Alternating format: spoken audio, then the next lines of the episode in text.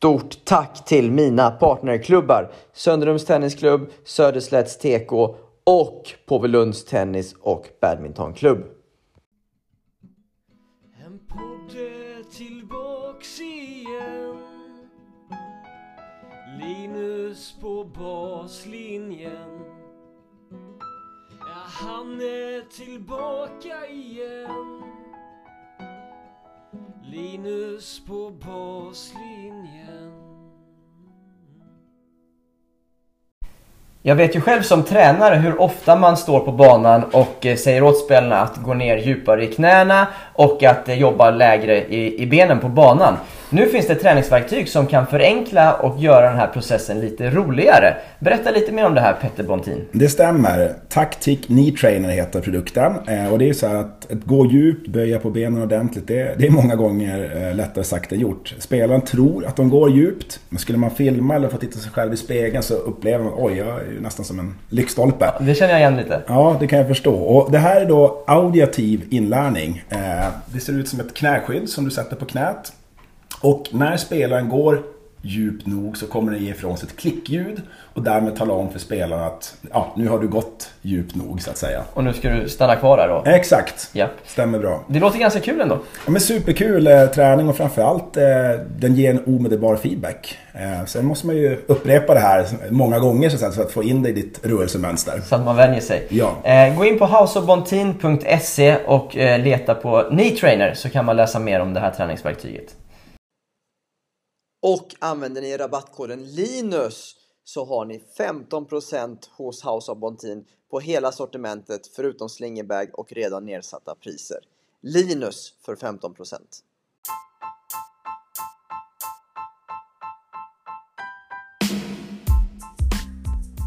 Ja, gott folk, då är det dags för ett nytt avsnitt av Linus på baslinjen podcast. Och det är ett långt sådant. Tillsammans med Magnus Hansson, ansvarig för tävling, utbildning och seriespel på Svenska Tennisförbundet Syd, alltså Region Syd.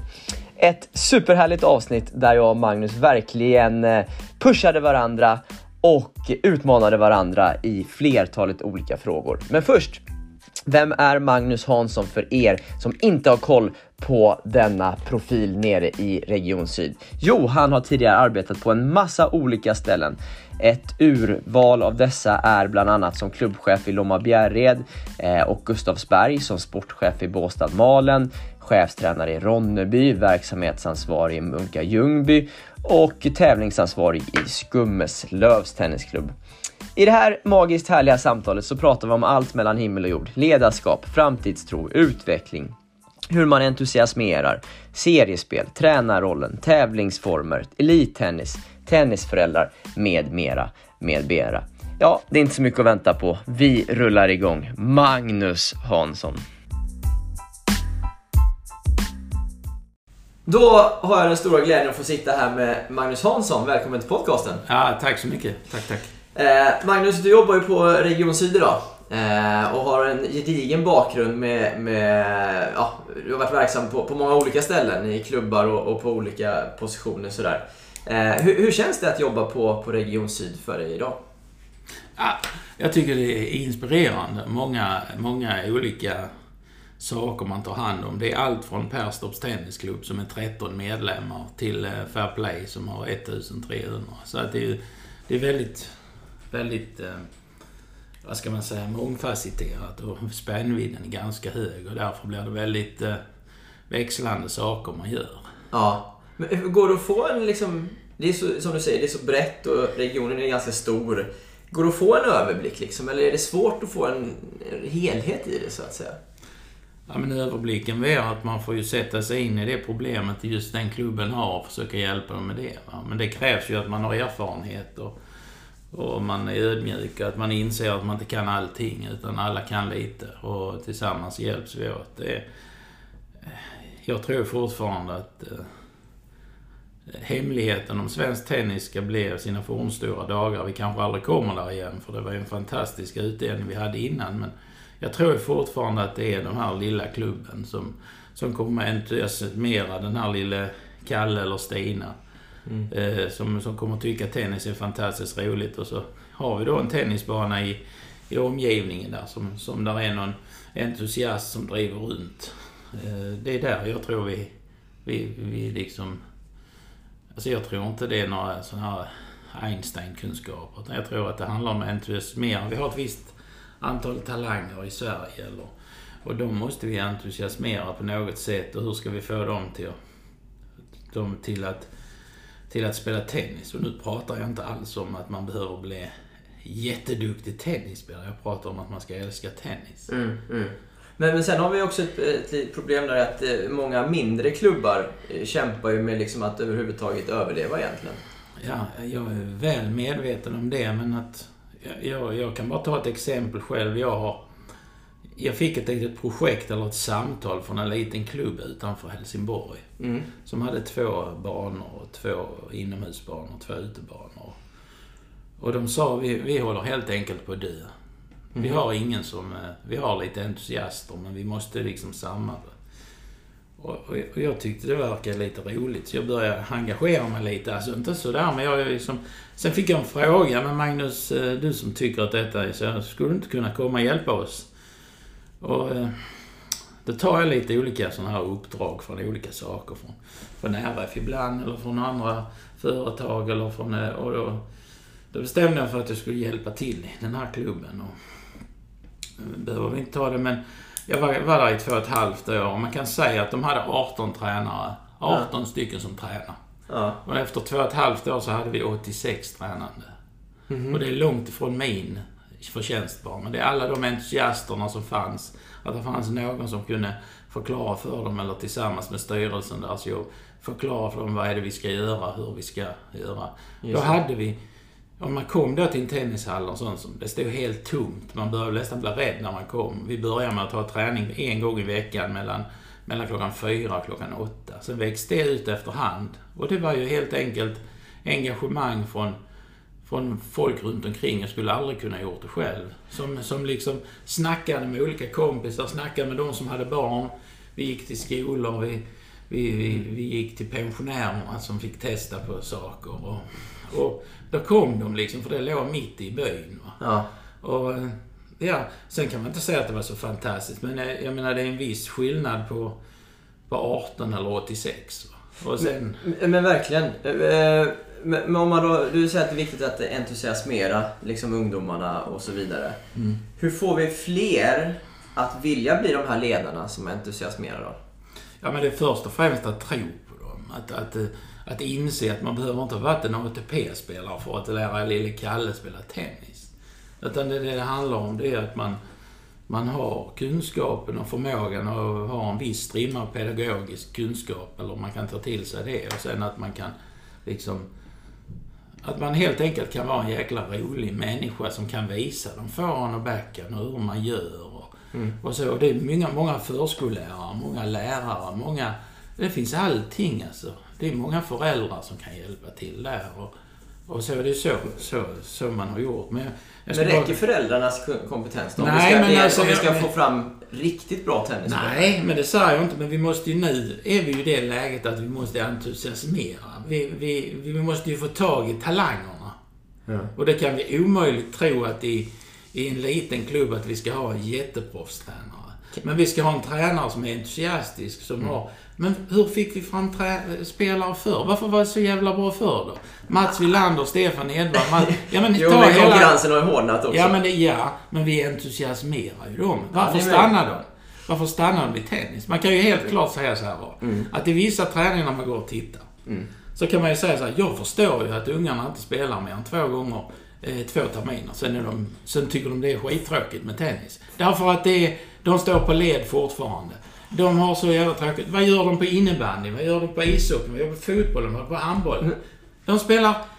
De tränar i 2 minuter, sen spelar de match. Men om de står på led fortfarande, brister tränarutbildningen då eller? Nej, men brister, det handlar väl om...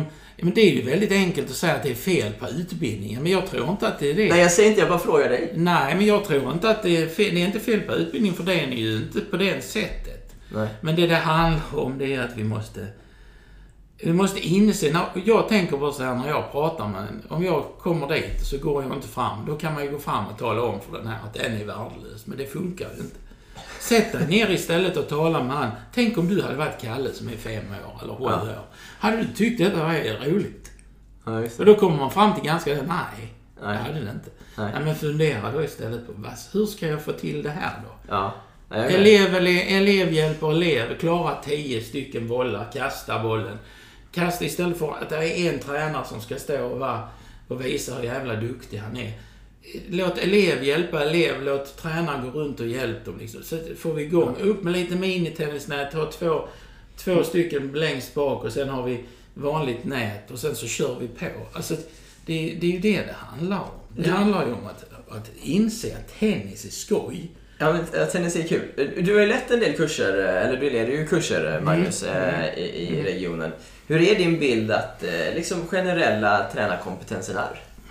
Alltså jag skulle vilja säga att allt kan bli bättre, men jag tycker den är god. Jag tycker framförallt att de som kommer till kurserna, de är väldigt intresserade.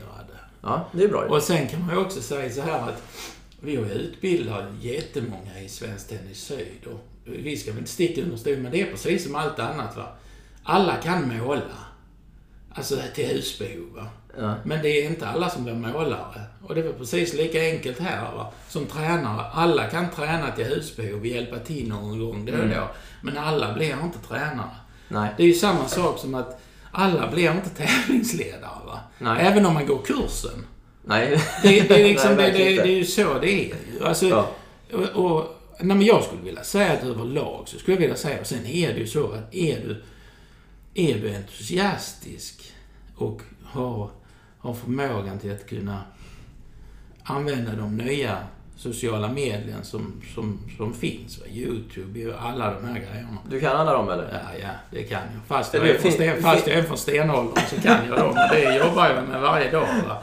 Alltså det är entusiasmerande oerhört. Ja, alltså så är det. Ja, sen finns det många folk i min ålder som inte vet vad det är, men de är ju liksom, nej, men det är, så måste det ju vara, det är ju där det handlar ju. Alltså, killar och tjejer, det är väl lite så också att man kan ju säga, varför håller man på att träna ungdomar och sånt? Ja, men det är ju för att man själv känner, jag känner mig inte som 53 år.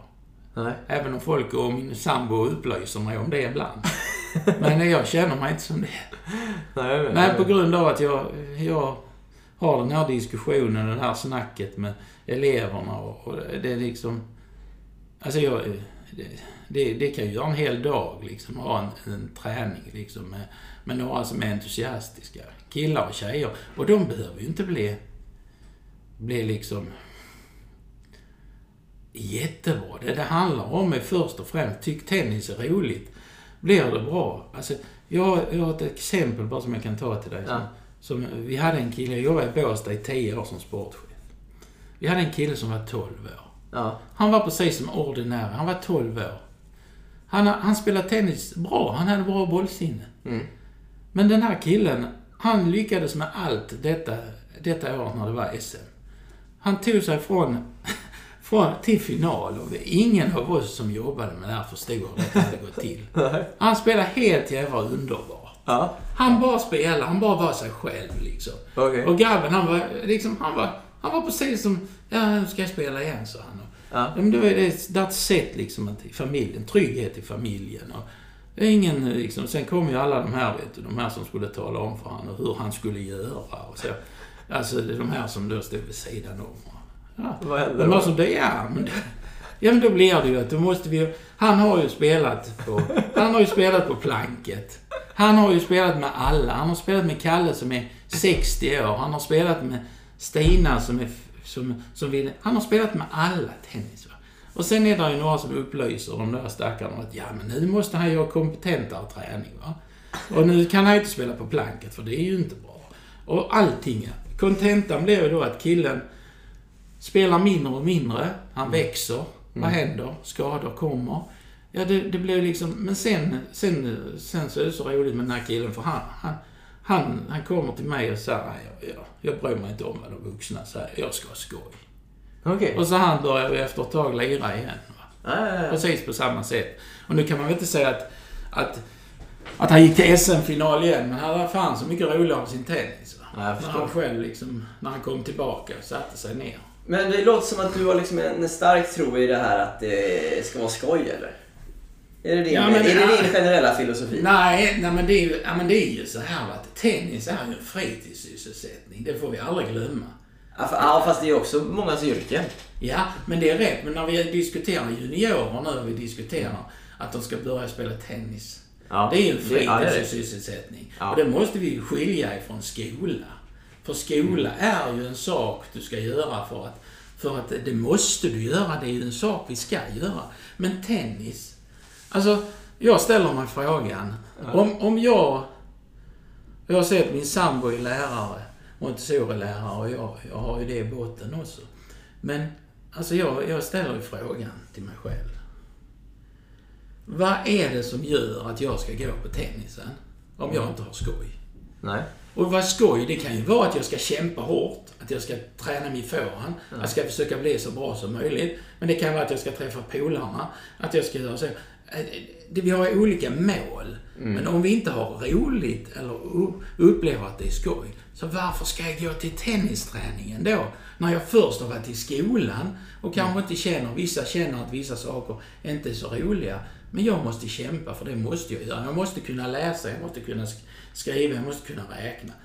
Alltså när man pratar med som någon elev säger till en, vad fan ska jag räkna för? Jag har en räknemaskin. Alltså, men när man då säger till dem, men om du kommer en dag och ska köpa någonting eller du ska få någon lön, då måste du kunna räkna ut och fatta dem liksom. Mm. Men jag tänker så här, varför ska man gå till tennisträningen? Om man har en dryg tränare som inte fattar att det ska vara roligt. Och sen står man då... Nej, men vad är roligt då? Ja, men roligt det liksom vara... Det handlar glass och ballonger. Nej, men det är inte... Alltså det är... Nej, jag skojar lite. Ja, jo, men jag fattar att du ska försöka för mig. Nej, men inte glass och ballonger. Men allting kan göras roligt, det vet du själv också. Alltså, en lärare eller en tränare som man vet kan sin sak och har skapat. För man måste ju finna eleven för att föra någonstans. Ja. Och det finns ju jävligt många... framförallt äldre herrar som kör med hela handen. Och nu är det ju så att de har 2 år till, sen är de ett minneblott. Va? De finns inte längre. För det, samhället funkar ju inte så. Titta om du kommer till en 14-15-åring och du står och kör med hela handen. De tittar ju bara på vilken planet är du ifrån? Och sen bara sorterar de bort dig. Ja. Men det jag menar, det är ju att roligt, vad är det? Ja, men roligt handlar ju om att det ger mig stimulering, träna, alltså eleven. Ja. Vad har jag för mål? Alla kan säga att jag ska vara världens bästa. Just det. Ja, men då kan jag också säga till dig, och då fäller man ju på det här, va. Men alla kan inte bli världens bästa.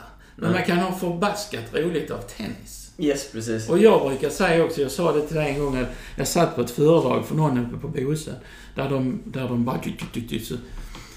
talade om att det måste vara så liksom, man måste träna så många gånger. Det är liksom, alltså, det stämmer inte, sa jag. Det stämmer inte. Och de tittar på mig så säger, så du säger till mig, om jag ska översätta det till samhället, att om inte du kan bli vd på Volvo, så lägg ner ditt liv.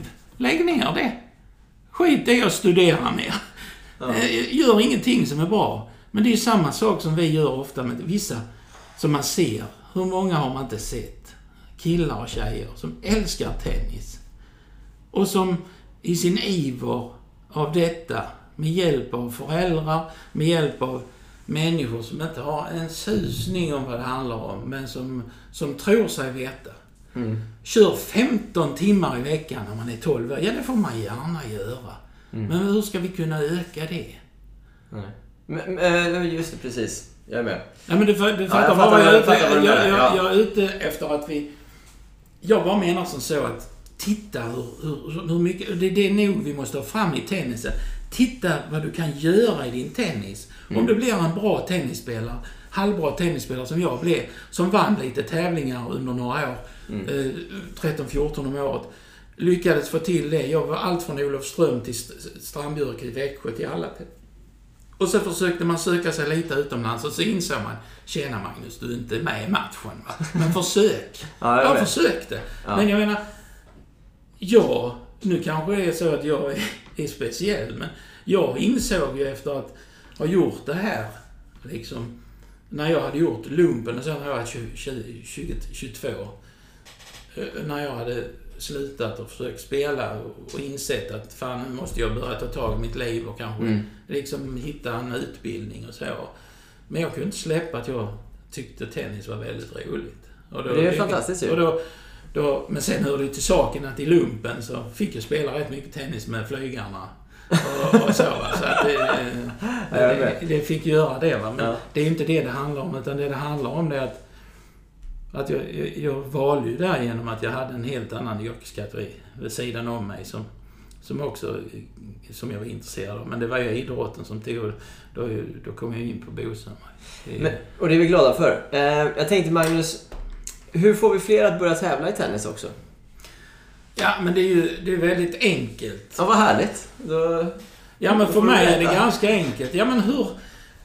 Man kan dra ett exempel som tycker de, nu sitter de och skakar antagligen, eller drar han ner det till. Så, men det är väldigt enkelt. Ja. Här har vi ett gäng killar och tjejer som har tränat i 2 år. Ja. Hur ska de bli bättre spelare? Ja, det är inte att träna 2 år till och inte göra något annat. Det är det för att motivera och stimulera dem. För annars byter de.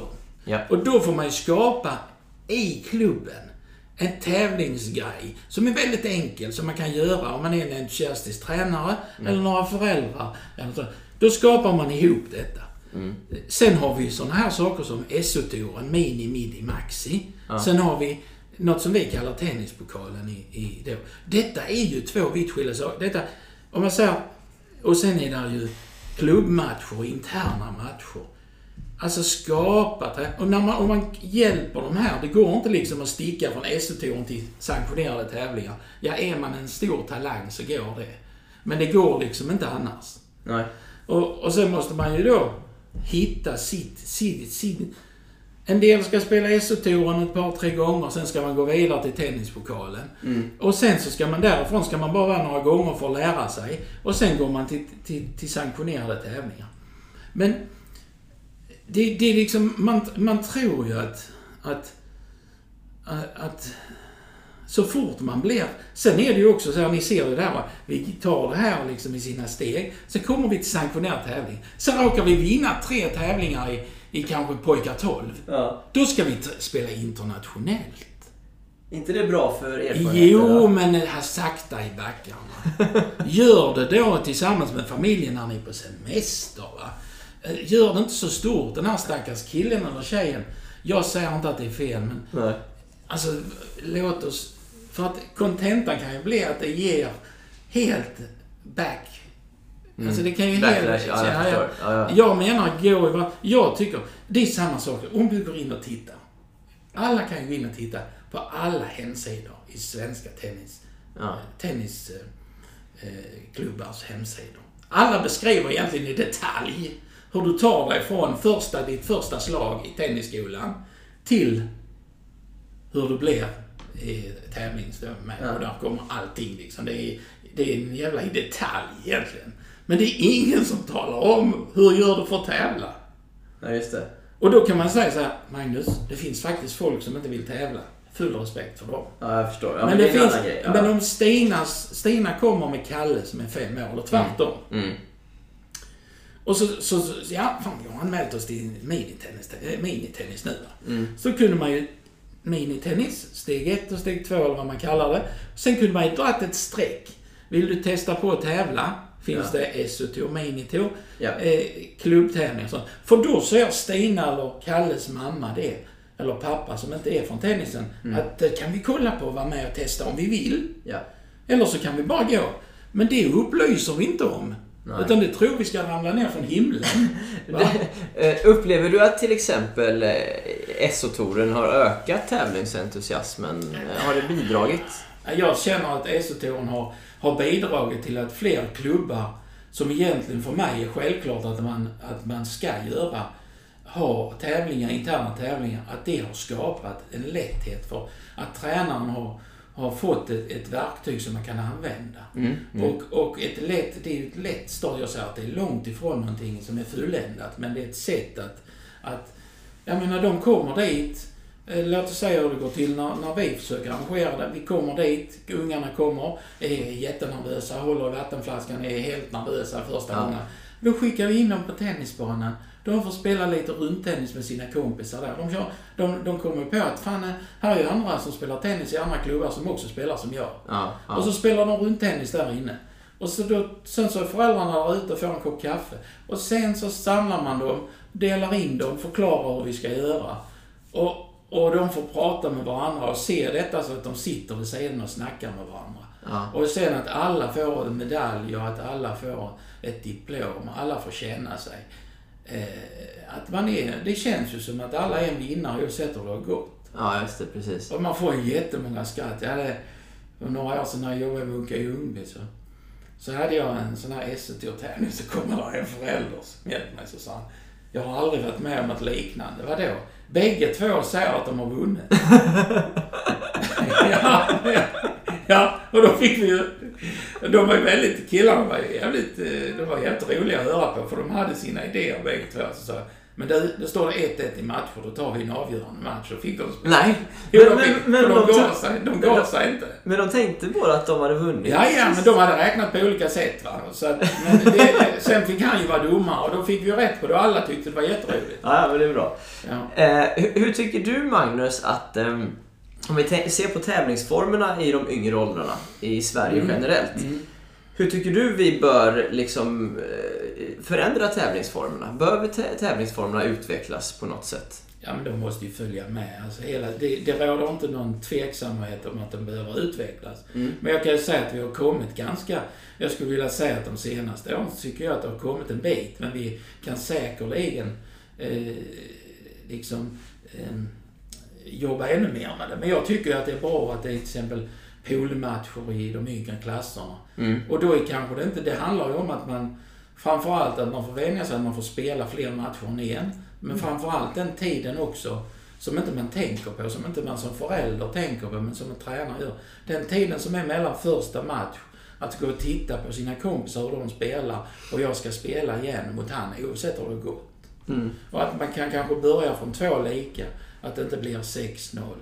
Jag tycker mycket som vi har startat den här juniorkuppen i Syd där vi har lagtävling. Där vi går ifrån jaget till att bara laget. Att vi, alla lagledare kommer. Vi var 20 lag i Bjärred nu och spelade från fredag. Ja. Och vi var färdiga klockan 9 på söndag kväll. Vi spelar 6 matcher i varje lagmatch. Det är 3 killar och 3 tjejer. Det är pojkar, flickor 10, pojkar, flickor 12, pojkar, flickor 14. Och vi ska ju vara upp deras damm liksom på deras lagledarlista. Men sen benämner vi bara. Det kan bli 3 lika i matchen. Och då är det laget som har tagit flest game som går vidare. Då är det lika viktigt för lilla Kalle att se killarna och tjejerna att de bryr sig med varandra, att de snackar med varandra. Det är faktiskt en upplevelse både för tränarna och för spelarna och framförallt föräldrarna som liksom kommer till mig då som tävlingsledare som är där så säger de där ska min son spela liksom sådär, ja men du får gå och prata med din lagledare om är det inte du som är tävlingsledare? Jo, men detta är en lagtävling och det är ju liksom där du för kommunikationen. Ja, det är mycket märkligt. Ja, men du får ta det med din lagledare så här, för så är det. Och efter man ser den första matchen så börjar de förstå liksom. Och framförallt om de då bor kvar på, som de har gjort då, så vi har fått med Scandic och gjort ett fantastiskt bra pris för oss till Lund som man kunde bo där. Liksom, och se dem på morgonen när de kommer upp och ska äta frukost. Och den kommer ner med racket, han som är 10 år, han har racket med sig ner på frukosten. Så man säger liksom, vad är det med dig nu? Nej, jag måste ha racketen med och så inte den försvinner. Okay. Alltså att man säger, jag hade några sköningar från Slöingen. Det kommer jag aldrig glömma hela mitt liv. Ja, berätta. Jag kommer inte, det var en kille, han hade 2 lagledare. Jag känner dem väl. 2 lagledare vi var och han, den här killen, han var inte mer än 10 år. Han kom bort till mig och så stod han och tittade så. Är det du som bestämmer? Ja, bestämmer. Så, men vi ser till så att ni spelar liksom blir färdiga så du kan få lägga dig. Ja, sa han sen. Så han spelade och det gick väl rätt så bra för han och han vann och förlorade. Så kom jag till och tänkte han har humor den här lilla grabben så han kan jag nog skoja lite. Men så kom han till mig och sa Magnus, imorgon är slutspel. Ja, sa jag det. Ja, men du vet, de får ju säga till dina lagledare att de får steppa upp i coachingen då, sa jag till han. Det ska jag göra, sa han. Så gick han bort till de här killarna som jag känner mycket väl. Två sköna killar från Slöingen som var lagledare. Och han sätter dem ner vid ett bord, den här killen. Och så säger han, grabbar, imorgon är det slutspel, va? Så då måste ni steppa upp i coachingen. Och jag har snackat med tävlingsledaren, säger han. Och det kommer aldrig glömma det så länge jag lever. Kommer aldrig glömma det, för det är helt underbart att se den här lille killen. För jag trodde aldrig... Nu sätter han här, vad viktigt att säga. Att se detta för dem. Och så säger han så, vem har du nu pratat med? Så jag har pratat med Magnus. Han ska inte lita på allt han säger. Så. Ja, det är helt fantastiskt. Ja. Ja, det är underbart faktiskt. Mm. Jag tror att... Syd har väl flest sanktionerade tävlingar i landet. Ja. Är det för att det är den största regionen? Eller har regionen lyckats extra bra med just att inspirera tävlingsbiten ute i klubbarna, tror du? Alltså, vi har en lång väg att vandra om vi tittar på vissa delar i vår region att tävla. Vi tittar i Småland, tittar vi kanske i Halland, tittar vi på vissa bitar i Skåne, tittar vi på Blekinge och så har vi lång väg att vandra. Men vi kan väl säga så här att vi har en tradition med oss från många år tillbaka, att här har vi varit ett tävlingsnäste här nere som framförallt utomhus som bygger på tradition. Va? Men sen är det ju också så att det är väldigt många duktiga, och det måste vi ju ge alla cred för, att det finns väldigt många duktiga människor som håller i tävlingar, som engagerar sig i våra klubbar. Ja. Och som liksom hela tiden utvecklar. Jag var en händelse, var med och hjälpte till lite på Cykelvasan i år. Mm. Och då fick jag vara med och lite på lite föreläsningar och så föredrag inför detta. Och jag var med på en föreläsning och det hade inte varit med dem, utan det var andra saker. Det handlade om hur man skulle sköta arrangemang, hur man skulle skapa top of the line arrangemang och sånt, stod det med erfarenheter från olika. Och det diskuterades vitt och brett och var väldigt, väldigt bra diskussion. Helt plötsligt kommer det in en kille som är väldigt duktig på det här, så jag menar statistiker också, va? Och han har liksom sanningen, han kan peka på sanningar som är väldigt viktiga. Och då kan du bara tänka, om jag bara ska komma till tävlingar och så. För i vissa klubbar fungerar det så här. Tränaren, du fixar tävlingen. Mm. Så länge du får in pengarna, så länge det kommer folk. Ja. Då säger inte någon säger någonting. Nej. Börjar det komma 20% mindre, då börjar ju kassören lyfta upp en röd flagga. Ja. Och sen så börjar man gå på den här stackars tränaren som har jobbat häcken av sig. Ja. Med tävlingen och vatten från torsdag kväll till söndag kväll. Ja. Vilken arbetstid har han? Nej, det ska du bara göra. Och sen så, men då får man veta från han, som det är klart och tydligt säger så här, att har du en utetävling eller ett arrangemang utomhus, så är det så här att det som påverkar 20% av hur många kan påverka 20%, det är vädret. Ja. Så det vill säga, jag kan bara säga sen tillbaka när jag hade Båstad tennis, jag såg ju klart och tydligt att det var kanske inte 20% mindre deltagare, men kanske 10%. Mm. Och då rörde vi oss under 1970, 1980, 2010, alltså starter. Och då märkte vi ju att hade det varit regn året innan och det hade blivit mycket förseningar, då hade man lite mindre anmälningar. Mm. Och det måste man ta med sig i vakt, liksom, att det är så mycket som påverkar.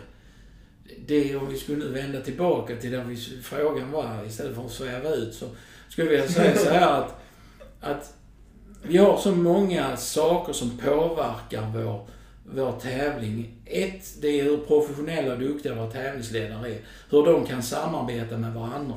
Ja. För låt oss säga så här, vi tar bara ett exempel, va? Låt oss säga att det är två tävlingar som ligger in till varandra, det behöver inte säga några. Nej, men två tävlingar, och de kommer på den ljusa idén att vi lägger spelschemat för hela veckan. Ja. Och så ligger de ungefär 2 mil eller 3 mil ifrån varandra. Ja, och då blir det ju hula baloo sen, va? Ja, just det. Så blir det ju cirkus här. Och då säger den ena att nej, jag kan inte flytta. För jag har ju planerat mina matcher där efter det och jag kan inte flytta. Så då blir det ju en jävla sammelsur ju. Så jag skulle vilja bara säga så här som jag säger när jag har tävlingsledarkurser. Ja.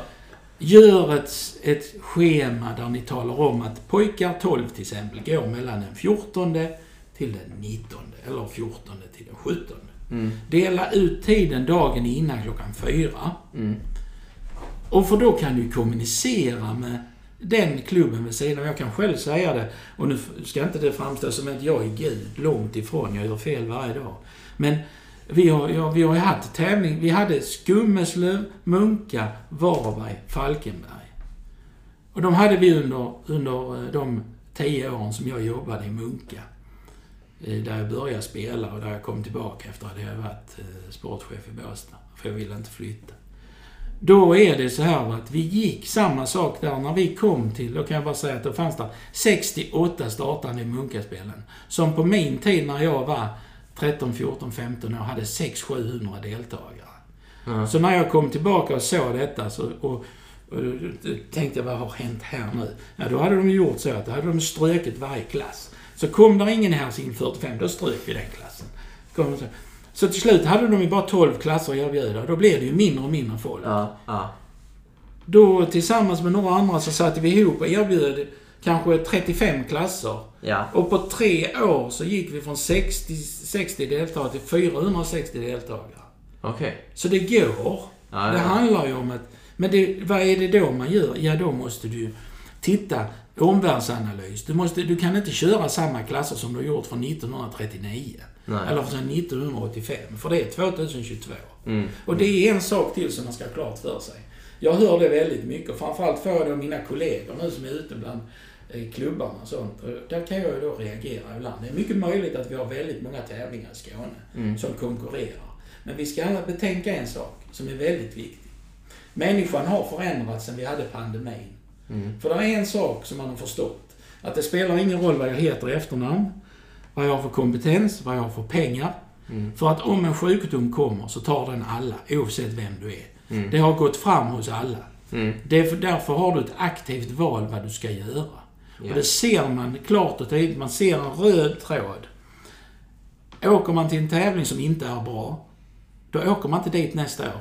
Nej. Då tar man en annan. Och då är det så här, har man inte en vettigt mottagande, har man inte en vettig planering, har man inte ett vettigt så man kan köpa en fika där eller något sånt, utan man inte har detta liksom, som man inte har, och det behöver inte vara jätteproffsigt, det kan vara göras enkelt och proffsigt, va? Mm. Men har man inte det, då kommer inte folket dit, och då är det väldigt enkelt att sitta i en klubb som tränare och säga nej, det är för många tävlingar. Det är inte sanningen. Vi har inte för många. Det är mycket möjligt att vi... Men däremot måste vi vara mer duktiga på att tala om när går pojkar 12. Just det. Det måste vi liksom vara mycket bättre. Men det kan ju inte vi göra som region. Utan det måste ju klubbarna komma in med. Men ni kan ju däremot rekommendera... Ja, men det gör vi hela tiden och försöker samordna. Vi har en jättebra kommunikation. Och jag säger inte att det är något fel, men jag säger att det har man inte riktigt förstått på alla sätt och kanter. Det är jätteviktigt. Om du vill ha god start, om du vill ha mycket start. En sak är ju, svara på mejl, visa att du är levande, uppdatera så att de ser att det händer saker. Ja. Informera vid informationsrutan vad som händer. Ja. Skicka ut e-mail till de gamla, de som var med förra året. Använd tennismailet, visa att du finns på sociala medier, skriva, gör en liten enkel film, hälsa dem välkomna. Ja. Alltså du kan inte fatta hur mycket det gör. Nej. Men om man bara sitter hemma på kammaren och tror att det räcker med att jag skickar ut en affisch eller jag skriver bara på tennis online och så tror man att det ramlar ner från himlen. Alltså den tiden är förbi. Vad tänker du kring seriespel, Magnus? Ja, jag tycker det är jätteviktigt. Seriespel, det är ju ett sätt att... Jag skulle vilja säga att det är ett sätt, om man nu tittar på de här, om vi nu går tillbaka till bara de här stegen för att lära sig tävla. Yes, precis. Så är ju det jättebra med seriespel. Va? Ja. Så att jag skulle vilja säga att seriespel är en fantastiskt viktig. Man får föräldrarna engagerade, de kan vara lagledare. Mm. Man lär dem på ett enkelt sätt hur reglerna fungerar som de vet det. Ja. De får en bra inkörsport när de är med sina föräldrar, sina barn på tävlingar. Då vet de vad det handlar om. Mm. För om föräldrarna är hysteriska utanför, då är spelarna i upprustningsstånd på banan. Mm. Är det lugnt och fint ute, ja, då är det lugnt och fint inne på banan. Så är det. Just det. Och är det inte några problem på banan så finns det inga problem. Nej, just det. Alltså jag menar om det står några där utanför som tycker att det är någonting och spelarna är överens, då är det inga problem. Nej. Men jag, alltså seriöst, jag skulle vilja säga att sen skulle jag vilja säga så här att jag tycker att STL är jättebra. Men alltså STL, det är så att man har slått ihop det här och jag förstår vidden av det. Mm. Att lille Kalle som är 10 år ska kunna titta på de som spelar på elitserien och spelar i samma serie. Mm. Det tycker jag är fantastiskt bra, en bra grej. Men vi måste ju alla, då måste vi först och främst säga så här. Vi ska ju betänka att som Region Syd, vi har ju haft 650 serielag i våra regionala serier. Yes. Och vi var väldigt positiva till att göra det här, för vi tänkte att vi kan utveckla det ännu mer. Ja. Men då måste ju för Sören alla regioner gå med. Ja. Och så är ju inte fallet. Nej, och vad innebär det då? Att alla men det är ju jag skulle vilja säga att det är förödande. Jag skulle vilja säga så här att det är jätteviktigt. STL är fantastiskt bra. Men jag skulle vilja säga att om inte alla sluter upp jag tror det kommer ske en förändring. Okej. Det kommer det att göra. Det går. Tror du att alla kan? Att de som inte mer kan tänka sig att gå med då? Eller hur tänker du att det kommer att... Ja, jag vet inte, men de måste ju... Alltså du kan själv tänka dig så här att jag kan bara ta ett exempel. Att vi har ju på vissa ställen i Småland har vi jättemånga. Så vi har till exempel Tabergstaden som har jättemånga lag. Vi har Växjö som har många lag. Vi har Jönköping. Vi har ett antal klubbar som har Värnamo. Ja, vi har Gissa. Men sen är det lite tungt, va? Mm. Och då sa jag ju till dem som är smålänningarna som tyckte liksom att vad är detta för något? Nyheter, va? Det är inte bra, Magnus, vad är det här för något? Då sa jag ju till dem att nej, men det är ju jättebra, för då kan ni ju spela med lag i väst, så kan ni ju åka bort där, va? Ja. Och sen sa jag till de här, jag menar, där är det som Dan Lind eller i Slöingen eller Falkenbergs Tennisklubb eller Kungsbacka eller Larsson där uppe. Så jag sa ju till dem liksom att när jag försökte marknadsföra in det här att ja men fan gubbar, då kan ni ju spela i Göteborg, va? Ja. Ja visst, vem tror du har hamnat i klabberier? Ja, för Göteborg har ju inte gått med. Och Väst har ju inte gått med. Vad är deras anledning att det inte går med? Jag vet inte. Det vet du. Du har väl hört vad de säger? Nej, de diskuterar saken, säger de. Okej. Jag tycker det är bättre. Jag ska inte svara för dem. Det får de göra själv. Jag bara konstaterar att de inte är med. Nej. Och det är förödande. Mm. Det är så. Och jag skulle vilja säga att... Ja, jag vet inte. Det är ungefär som om man är med på en semesterresa. Men du åker inte med. Och sen har du åsikter om vad som hände på den resan. Ja, just det. Ja, men men hallå. Alla vi vill svensk tennis bästa. Häng med. Alltså bjud till lite. Alltså när vi har haft 650 lag. Mm. Vi räknar bara ekonomiskt på detta. Ja. Och om det skulle vara någon som skulle sätta sig på tvären så kanske det skulle vara de största som hade mest, va? Ja. Men det är absolut inte, utan tvärtom positivt, därför vi ser en vinst i detta. Vi får se om det kan förändras. Jag skulle vilja säga att det måste förändras om vi ska ha kvar det som är idag, annars kommer det inte vara så. Ja. Starka åsikter här. Det är inte starka, utan det är bara det är ju sunt förnuft, bondförnuft. Ja. Mm. Det är ingen Einstein-kunskap. Nej, men du låter faktiskt irriterad på riktigt här. Ja, men jag ser ju så många killar och tjejer som inte är med anmäler, alltså klubbar anmäler inte lag på grund av att de tycker att det är för långt att åka. Jag kan ju inte sitta och säga till dem att det är rätt. Nej, jag fattar det. Magnus, Game Change 2030. Ja. Ja, vad har du för tankar kring det? Jag tycker det är ett fantastiskt dokument man har tagit fram. Jag tycker att det är bra att man har samlat värderingar. Så det var mig igår kväll, var där de hade 40 lika igår, va? Ja, det är möjligt. Ja, och det var igår mellan 6:30 och 8:30. Och då kan man bara flika ut en liten sak. Hur många deltagare var vi på denna föreläsning? Vi var 11 stycken. Och hur många är vi i svensk tennis? Jo, ja. Jag tycker inte 40 lika är superintressant. Nej, men jag kan, ja. Linus, vi kan ju ändå säga så här. Ja. Ja, du kan säga att det inte är superintressant. Men du, det är ju för fasen, det är ju värdegrundssaker. Som, om vi inte har koll på det. Mm. Värdegrunden säger följande inifrån Riksidrottsförbundet. Vad du ska göra, du ska inkluderande idrott, alla ska vara lika. Jag menar, om vi då inte tycker att det är intressant, det blir ju en falsk demokrati. Ska vi sitta, jag kan bara säga, ska vi sitta på en styrelse då, så ska vi vara lika många killar som tjejer. Men så ska det sitta en herre som kör med hela näven och ska bestämma allt. Nej, men det gör du helt rätt i. Jag kan ibland tycka att vi blir lite av ett för mycket teoretiskt förbund. Varför jobbar mer med det sportsliga? Kan jag men jag håller med dig om att det kan bli för jobbigt, men jag tycker att det är jätteviktigt. Jag anses väl kanske ha kunnat ha åsikter och tycker, och jag kan säga det att jag lyssnar lika mycket på en kvinna som en man, bara man säger något vettigt. Ja. Det är ju det man klart och tydligt, som du säger då, det är inte så intressant. Nej men hallå, och det är ingen kritik, men ja. Vadå?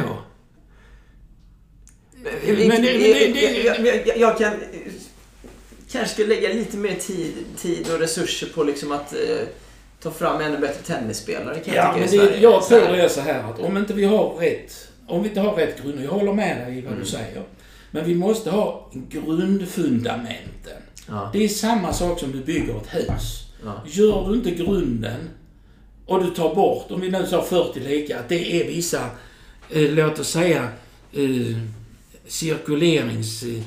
för att det ska liksom... Tar du inte med dem så ramlar hela skiten efter ett tag. Så jag menar att det är viktigt. Nu behöver vi inte hamna på 40 lika. Nej. Men jag bara känner så här, va. Titta, förra gången som det var det här, då kunde inte jag vara med, för då var jag dessvärre att titta på ishockey. Alltså då var det viktigare än... Nej, men det är ju så här. Jag jobbar lite med dem också, så jag får inte göra det. Jag är från Ängelholm, så jag är grönvit. Ja. Jag ska se dem slå Malmö ikväll också. Ja, just det. Ja. Vi får se. Nej, men alltså det är ju jätteviktigt att vi lägger tid och pengar, och det håller jag med om, men alltså vi säger att vi ska ge alla lika chans. Ja, det är helt okej, och vi ska inte göra det till absurdum. Vi ska inte hitta bekymmer som inte finns. Mm. Men vi måste väl klart och tydligt säga att det spelar ingen roll vad vi tycker i tennisen. För vi har RF, ja. De sätter reglerna. Hur det ska vara. Olympiska kommittén sätter sina regler. Mm. Om vi inte följer dem så kan vi tycka vad vi vill. För då kan vi inte utveckla vår idrott ett jävla dugg. Ja, och hur tycker du att vi i tennisens och RFs liksom går hand i hand då? Ja, men jag tycker att vi går rätt så mycket hand i hand, och jag tycker att man har fört ett god kommunikation. Tennisförbundet har gjort en god kommunikation utefter de förutsättningar som finns. Mm. Sen kan det säkert bli bättre. Mm. Men det är ju så att ni ska ha klart för att det har varit en vind som inte har varit med oss. Utan det har varit en vind som har blåst rätt så mycket i motvind, och man har fått jobba. Vadå till exempel? Nej, men att förändra, att man kommer ju in, alltså om du tittar några år tillbaka så kom ju in det här med att det skulle vara 55 lika och det skulle vara, och då utformar man ju verksamheter hur man skulle skapa detta för att få ut detta bland gräsrötterna. Mm. Och det har ju tagit tid. Det är det jag menar som en motvind. Att det har tagit tid att implementera detta i vår verksamhet. Där är vi nu. Mm. Och då försöker man ta ett steg till eftersom vårt samhälle har förändrats. Mm. Vi är ju dock på 2022, inte på 1985. Nej. Som några tycks tro. Som jag träffar ibland. Ja. Men alltså, det är bara det jag menar, att jag håller med dig. Lägg pengarna. Men då kan man ju också säga, vända på det så här. Ja, hur får vi fram bra tennisspelare? Det finns ju inget koncept. För om vi nu ska bara gå tillbaka och titta. Ja. Så är det ju så här att alla de som har varit elitspelare som har varit top of the line i Sverige. Mm. Mm. De kunde lika bra blivit detta i ishockey, bandy, fotboll och sånt. Det var något som entusiasmerade de här killarna och tjejerna. Mm. Det är inte något, snacka med vem som, så var de duktiga mycket. Ja. Och det var ju någonting som entusiasmerade dem. Sättet att vara. En av de sakerna de säger, det var klubbgemenskapen, att spela tillsammans, att känna att vi var ett helt gäng som hjälptes åt. Att jag kände att om lille Kalle kunde vinna en match i 12-årsklassen så kan jag göra det också.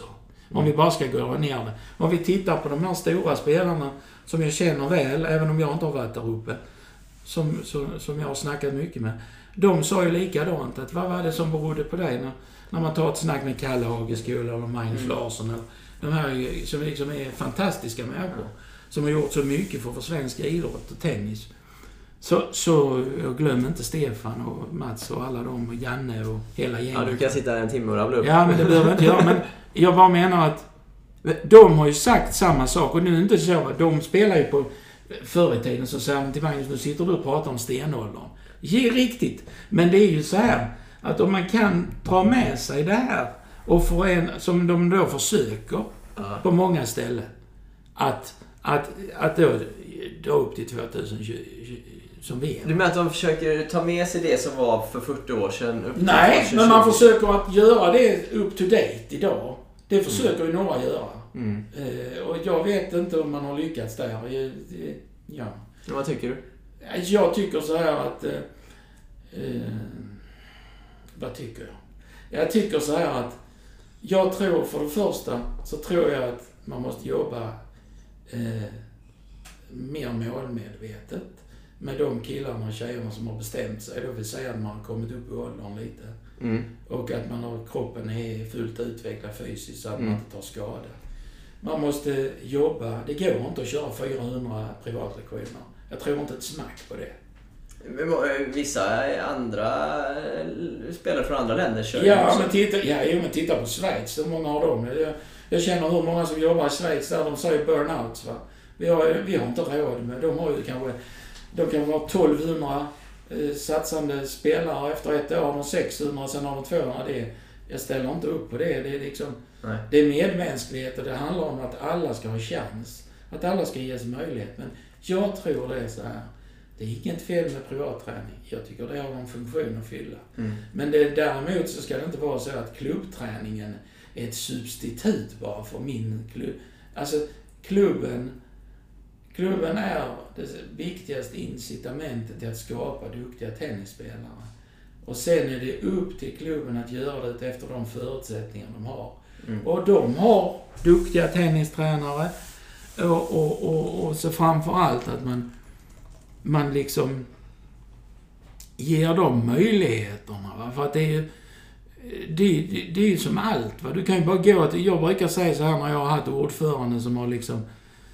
som inte har försökt, som inte man har fått att förstå. Jag har ju upplevt många som har varit fantastiskt duktiga företagare som har tagit med sig in sin kompetens och kunskap från sitt yrke. Som har gjort så fantastiskt mycket nytta i svenska idrott. Men jag har också upplevt ett antal som när de gick in på idrottsdörren som har totalt glömt deras kompetens och kunskap och tror att nu är det hula vallo, nu kan jag göra precis vad jag vill, det finns inga regler, tränarna kan, och jag gör precis som jag vill för jag vet. Ja. Det är inte det handlar om. Det handlar om det är att en klubb ska vara till för alla. En klubb ska vara, det utgår från kamratskap och det är där vi bygger. Sen har vi olika mål. Lille Kalle och Stina som tränar 2 gånger i veckan, som tycker att de satsar på sitt. Låt dem ha roligt, låt det hitta en gång för dem att spela sina tävlingar och ha roligt. De är precis lika, de ska vara precis lika välkomna som Gustav och Stina som tränar 5-6 gånger i veckan. Som liksom lägger upp deras semester efter att ha spelat. Vi har bara olika mål. Det är som i samhället, det är som allting. Vi kan ha ett mål upp till himlen eller så kommer vi kanske till trätopparna. Men och det är lite så jag också tycker som jag tycker är när jag ser tillbaka på mig lilla försök till att bli tennisspelare. Så var det ju så här, när hade jag egentligen det som roligast? Ja, det var när jag kom upp till, jag hade fått en tränare som då, Vladimir Savorowski från Ronneby, som verkligen gav mig chansen. Jag var där på 10 veckor. Han hade ju, alla som var där under de 10 veckorna, det var ju Sveriges bästa tennisspelare som var där då på den tiden. Ja. Senior. Han hade liksom, och då fick jag chansen att vara där. Ja. Och det berodde ju på en sak, att vi råkade ha stuga, men sen är det en sak till. Det var ju att det fanns inte hur mycket pengar som helst att gräva av, för man kunde inte ha provat. Då fick jag jobba där och träna och så. Och det är precis samma sak som jag tror att det jag skulle vilja säga, en klubb kan det nästan vara bättre att ha en tränare som kan lite mindre, men som är entusiastisk. Men det håller jag med om. Men tänk dig själv, tänk dig på Kalle som är 12 år. Så har han en klubbtränare som har 3 timmar i veckan, man. Och de har lagt upp sen kommer det någon som säger att du ska ha privatlektion, och så kör du privatlektion, och så säger han helt olika än vad den andra säger. Om det inte snurrar någon gång i huvudet på den här lilla stackaren. Jag ska ta ett exempel till. Jag kom upp till Gustavsberg i Stockholm. Vi skulle spela den här intern match, och de sa till mig att vad fan, den här jävla skåningen. Vi förstår han inte när han blir förbannad, för då snackar han skånska, men annars är det helt okej. Okay. Så hade vi 2 killar eller 3 killar som skulle åka spela in till en tävling. Några mil bort. Och de var jättenervösa. De var 10-12. Och så var det 3 entusiastiska pappor som skulle med också. Va? Och det var jätteroligt. Så. Och sen kommer ju de till mig, föräldrarna, nästa dag. De slog inte in en boll, Magnus. Vad är det som händer? De var genuint liksom. Ja. Och så kom jag ner till killarna, och de var lika glada där och kör och så. Så snackade jag lite med dem. Föräldrarna, de var ju helt... Ja. Så sa jag till dem, du, fan gick det nu? Så var ni roligt? Ja, det gick inte. Vi slog inte in. Nej, det gick inte, sa de då. Bägge två, vadå? Snackade ni om någonting innan? Nej. Men vi pratade om att ni skulle bara slå in bollen. Jo, när vi satt i bilen så sa pappa till mig att jag skulle spela på förhand hela tiden. Eller på backhand skulle jag spela på backhand. Ja, sa alla de andra. Ja, det skulle vi. Men, ja, hur gick det? Ja, jag missade bollen hela tiden. Ja, men så har vi tränat på det nu. Nej, det var det aldrig, nej. Men hur tänkte du på det? Och så var det en av killarna som hade vunnit all sin match. Så sa jag, vad tänkte du på då när ni spelade 3D set? Ja, det var ju så trött så då orkade jag inte tänka. Då gjorde jag precis som vanligt, sa han. Och det gick det rätt bra. Så jag gick bara upp till föräldrarna, och de var ju jättebra. De var positiva som sören. Så sa jag, nu vet jag vad det är. Det är ert fel, sa jag. Sa du? Ja. Och de tittar på mig precis som... Vad säger du, Magnus? Ja, det är ert fel ju. Det är ju ni som har gjort att det inte gick att spela i er. Så. Ni sa ju för fan till killarna att de skulle spela på backhand. De har ju fullt sjåmer för över bollen bara. Och så var det någon fru som hade kommit då. Du är dig lik, sa hon bara. Och så gick hon bara. Liksom. Nej, men alltså man måste ju förstå det lite liksom, att det räcker ju med ett ord från en kille eller tjej som är i den åldern i vår iver att hjälpa till. Ja, det kan ju bli liksom helt Ola Baloo. Ja. Vad, nu var det föräldrar i det här fallet, men så här, vad är, du har pratat om att entusiasmera liksom, att ledarna behöver entusiasmera mycket med barn och så vidare. Vad är övrigt bra ledarskap tycker du för dig? Vad är ett bra ledarskap? Jag menar att ärlighet, att man är lojal, att man inte håller på och säger en sak och gör ett annat. Man, alltså barnen, de hör ju inte vad du säger, de ser vad du gör. Ja. Och det är ju, du kan liksom inte vara tränare på ena sekunden och sen så spelar du match och så kastar du racket och skriker och gapar och beter, när du har A-lagsmatch. För du gör ju Kalle det som är 10 år sedan nästa gång, så skäller du på han. Ja.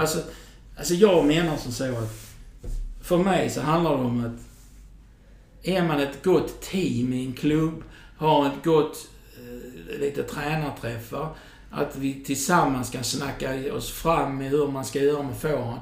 Du kan ju bara ta ett exempel hur du kastar bollen. Va? Ett barn som är ett visst ålder ser ju inte bollen ovanför huvudet till exempel. Va? Mm. Och menar, då ser alla vi andra som har hållit på i många år att det är en kille i sin iver som vill slå bollen för den ska studsa högt. Han slår den högt upp, va? Så grabben ser ju inte bollen för den kommer. Va? Och han blev helt hysterisk tränaren för att jag får inte till det. Och sen visar man bara, gör så här istället och så funkar allt bra. Ja. Alltså för mig handlar det om ha kompetens och kunskap att ta till. Alltså man kan liksom inte tro att man kan gå från kioskbiträde till elittränare på ett halvår. Nej. Det finns ju många exempel på det. Mm, mm. Och jag menar, det är inte det så. Men jag menar som så att jag tror att klubben måste ta tillbaka greppet om våra så kallade tävlingsspelare. Mm. Och att vi tillsammans, som jag blir väldigt glad på vissa klubbar som jag ser nu som kommer med olika saker, att de gör klubbresor och så, va? Mm. Och att alla liksom, att vi hjälps, för jag tror att det är så vi kommer att skapa. Sen när vi kommer till en viss gräns, när vi kanske har fått några spelare som är lite bättre, då kan vi samla ihop dem och göra samma sak med dem. Men då kan man göra det i en region liksom, så att de åker tillsammans. Men inte att de känner sig att man fortsätter. Men jag tror att man måste ha stor respekt för att, alltså jag har ju gått alla de här kurserna, jag har gått steg 1, steg 2, steg 3, 7 fortbildningskurser. Sen gick jag de här TG1, 2 och sen gick jag 3an också och läste 45 poäng på linjen. Så jag måste säga att jag fick mig själv spänna bågen. Jag läste på högskolan 92 senast och detta är bara för några år sedan när Kalle Hageskog hade det tillsammans på Linnéuniversitetet. Kan det vara en av anledningarna till att vi fick fram bättre spelare för att tränarna var mer högskoleutbildade? Nej, det skulle inte. Det har nog kanske ingen betydelse att det är högskoleutbildade. Nu var det så att det var så. Nej, det var de absolut inte. Men var det fler som gick gott på GH och lite så här? Ja, men det vet inte Sören om det var så. Jag tror att många... Det kan mycket nu. Nej, jag ska säga det, men jag kom kanske ut, men jag tror att det var färre som jobbade så de märktes fler. Okay. Alltså jag tror det var så, jag tror det är lite fler som jobbar idag, men det vi måste liksom, alltså vi hade just en diskussion för något, det är ju inte någonting som säger att bara för att man har varit en bra tennisspelare att man kommer att bli en bra coach eller tränare. Det beror på vilka olika omgivningar och jag tror att det är en fördel. Jag tycker det är jättebra killar och tjejer som har spelat tennis. Mm. Men man måste ha lite ödmjuk i sig och liksom hitta sin. För att det är ju så här att du hör ju det också man säger, det för några år sedan sa man att en chefstränare ska ha grupper i alla stadier. Mm. Och det kanske är bra, va? Men alla kanske inte är. Man kan liksom en kille som är jätteduktig som har varit på i många år med att forma spelare på, som är ute och tävlar mycket. Det kan vara så att han är jätteduktig eller hon är jätteduktig med killar och så också. Mm. Men det kan också vara att man inte är det. Och då måste vi var och en hitta sin plats. Jag tror kanske det är så här att jag utgår kanske inte så mycket från personen själv. Jag förutsätter att en människa som vill jobba som tränare inser att det är precis likadant som om du ska bli målare eller du ska bli dataingenjör eller så. Det går liksom inte att snacka sig till det. Du vet, det går att snacka ett tag, va? Sen går det inte längre. Du måste ha kompetens och kunskap. Mm. Och har du inte det så får du skaffa dig det. Mm. Och det är ju ingen som förväntar sig att du ska kunna det direkt. Ja. Det får man ju efterhand ta. Ja. Liksom, och det finns en fantastisk utbildning som jag har varit med, inte för jag har varit med på den. Det är många som gjorde, men jag har varit med och hjälpt till lite på det. Och det har ju liksom, det är lätt att sitta utanför och ha kritik om att inte det och inte det. Men jag skulle vilja säga att det är jättebra jobb som är gjort, va? Men om det var jättebra jobb som har gjorts så hade vi haft fler spelare. Nej, men det har inte med det att göra. Alltså det är ju som allting. Alltså, vi hade några... Nu är det en coach. Liksom. Det finns så många som säger... Jag tror det handlar om ett samhälleligt problem. Att vi måste förstå att vi måste våga jobba. Ja. Alltså, det är ju så här att... Det är ju så många som tror att man kan ersätta fysisk träning ute i skogen med mental träning. Det funkar ju inte. Jag kan visa 10 exempel på det. Men Du förstår lite vad jag menar, nu hårdrar jag det. Men det här med att man säger att alla jobbar så hårt, alla är så bra, vi har så mycket bra tränare, det funkar så bra. Ja, men då skulle vi ju haft bättre spelare. Någonstans måste det vara något som brister. Ja, eller så... Och då kan man säga att vi får inte in talangerna. Nej, men skapar vi alltså formar vi dem vi får in då? Till exempel. Nej, men där har vi ju en brist som jag har påtalat ju. Jag tror precis som man hade någonting som heter cross-training, kom fram för några år sedan. Att man skulle jobba inte så mycket på tennisbanan hela tiden, utan man skulle liksom växla och jobba utanför. Det tror jag vi måste bli ännu bättre på. Att vi måste liksom ha kvar glädjen för tennis. Även när du är 16 år. För det som jag sa innan också, som jag tar bort. Tittar du idag, jag tror det var Petter Bengtsson igår från Karlskrona som är journalist också, som har statistiker och kollar lite, har lite koll. Han sa igår när vi hade en diskussion om att det var från att gå från 18 år till gå till seniorer. Av alla de som spelade så var det 67 stycken som fortsatte. Av de som var 18-åringar som gick vidare sen. Nu kan jag inte säga. Men det var alltså på de som fortsatte spela sen. Okay. Ja. Men vi behöver inte ta det, men där finns ju... Det är lite så jag menar att... Jag tror det är så här. Det är min högst personliga uppfattning. Och jag står för den till 100%. Ja. Man kan inte träna hur mycket som helst när man är yngre. Man måste ta det successivt upp. Att träna med kompisar, att spela och ha roligt på planket, sånt, det är inte... Det räknar jag inte som träning, det är fysiskt. Men att stå med en tränare hur många timmar som helst, det är ingen som pallar. Ifrån den svenska kulturen då? Ja, men vi lever ju i Sverige. Ja, ja, svenskar ju. För i många andra ställen så... Ja, men det beror ju på. Det har ju inte bara med... Det är ju kulturen, det är sättet att vara. Men jag menar i Sverige. Men vi har alla våra brister. Titta på ryssarna, vad de håller på med. Det är ju inget vi vill göra. Vi måste liksom... Och sen framförallt måste vi inse att bara för vi inte är jättebra när vi är 12 år så bör vi inte sluta spela tennis. Man kan spela tennis för det är det som utvecklas, som jag tror idag. Det är när man kommer upp här 14-15 år. Ja. Förr så kunde man spela, och det kommer tillbaka nu som de har börjat med de här olika nivåerna till exempel, som på vår tid hette klass 3, klass 4 från stenåldern då, klass 2 och så. Då fick man möta den här farbrorn som var 55 som jag är nu. För mig när jag var 13-14 hade kanske spelat ett par gånger i juniorklassen, sen fick jag spela i den här set. Och så mötte jag han.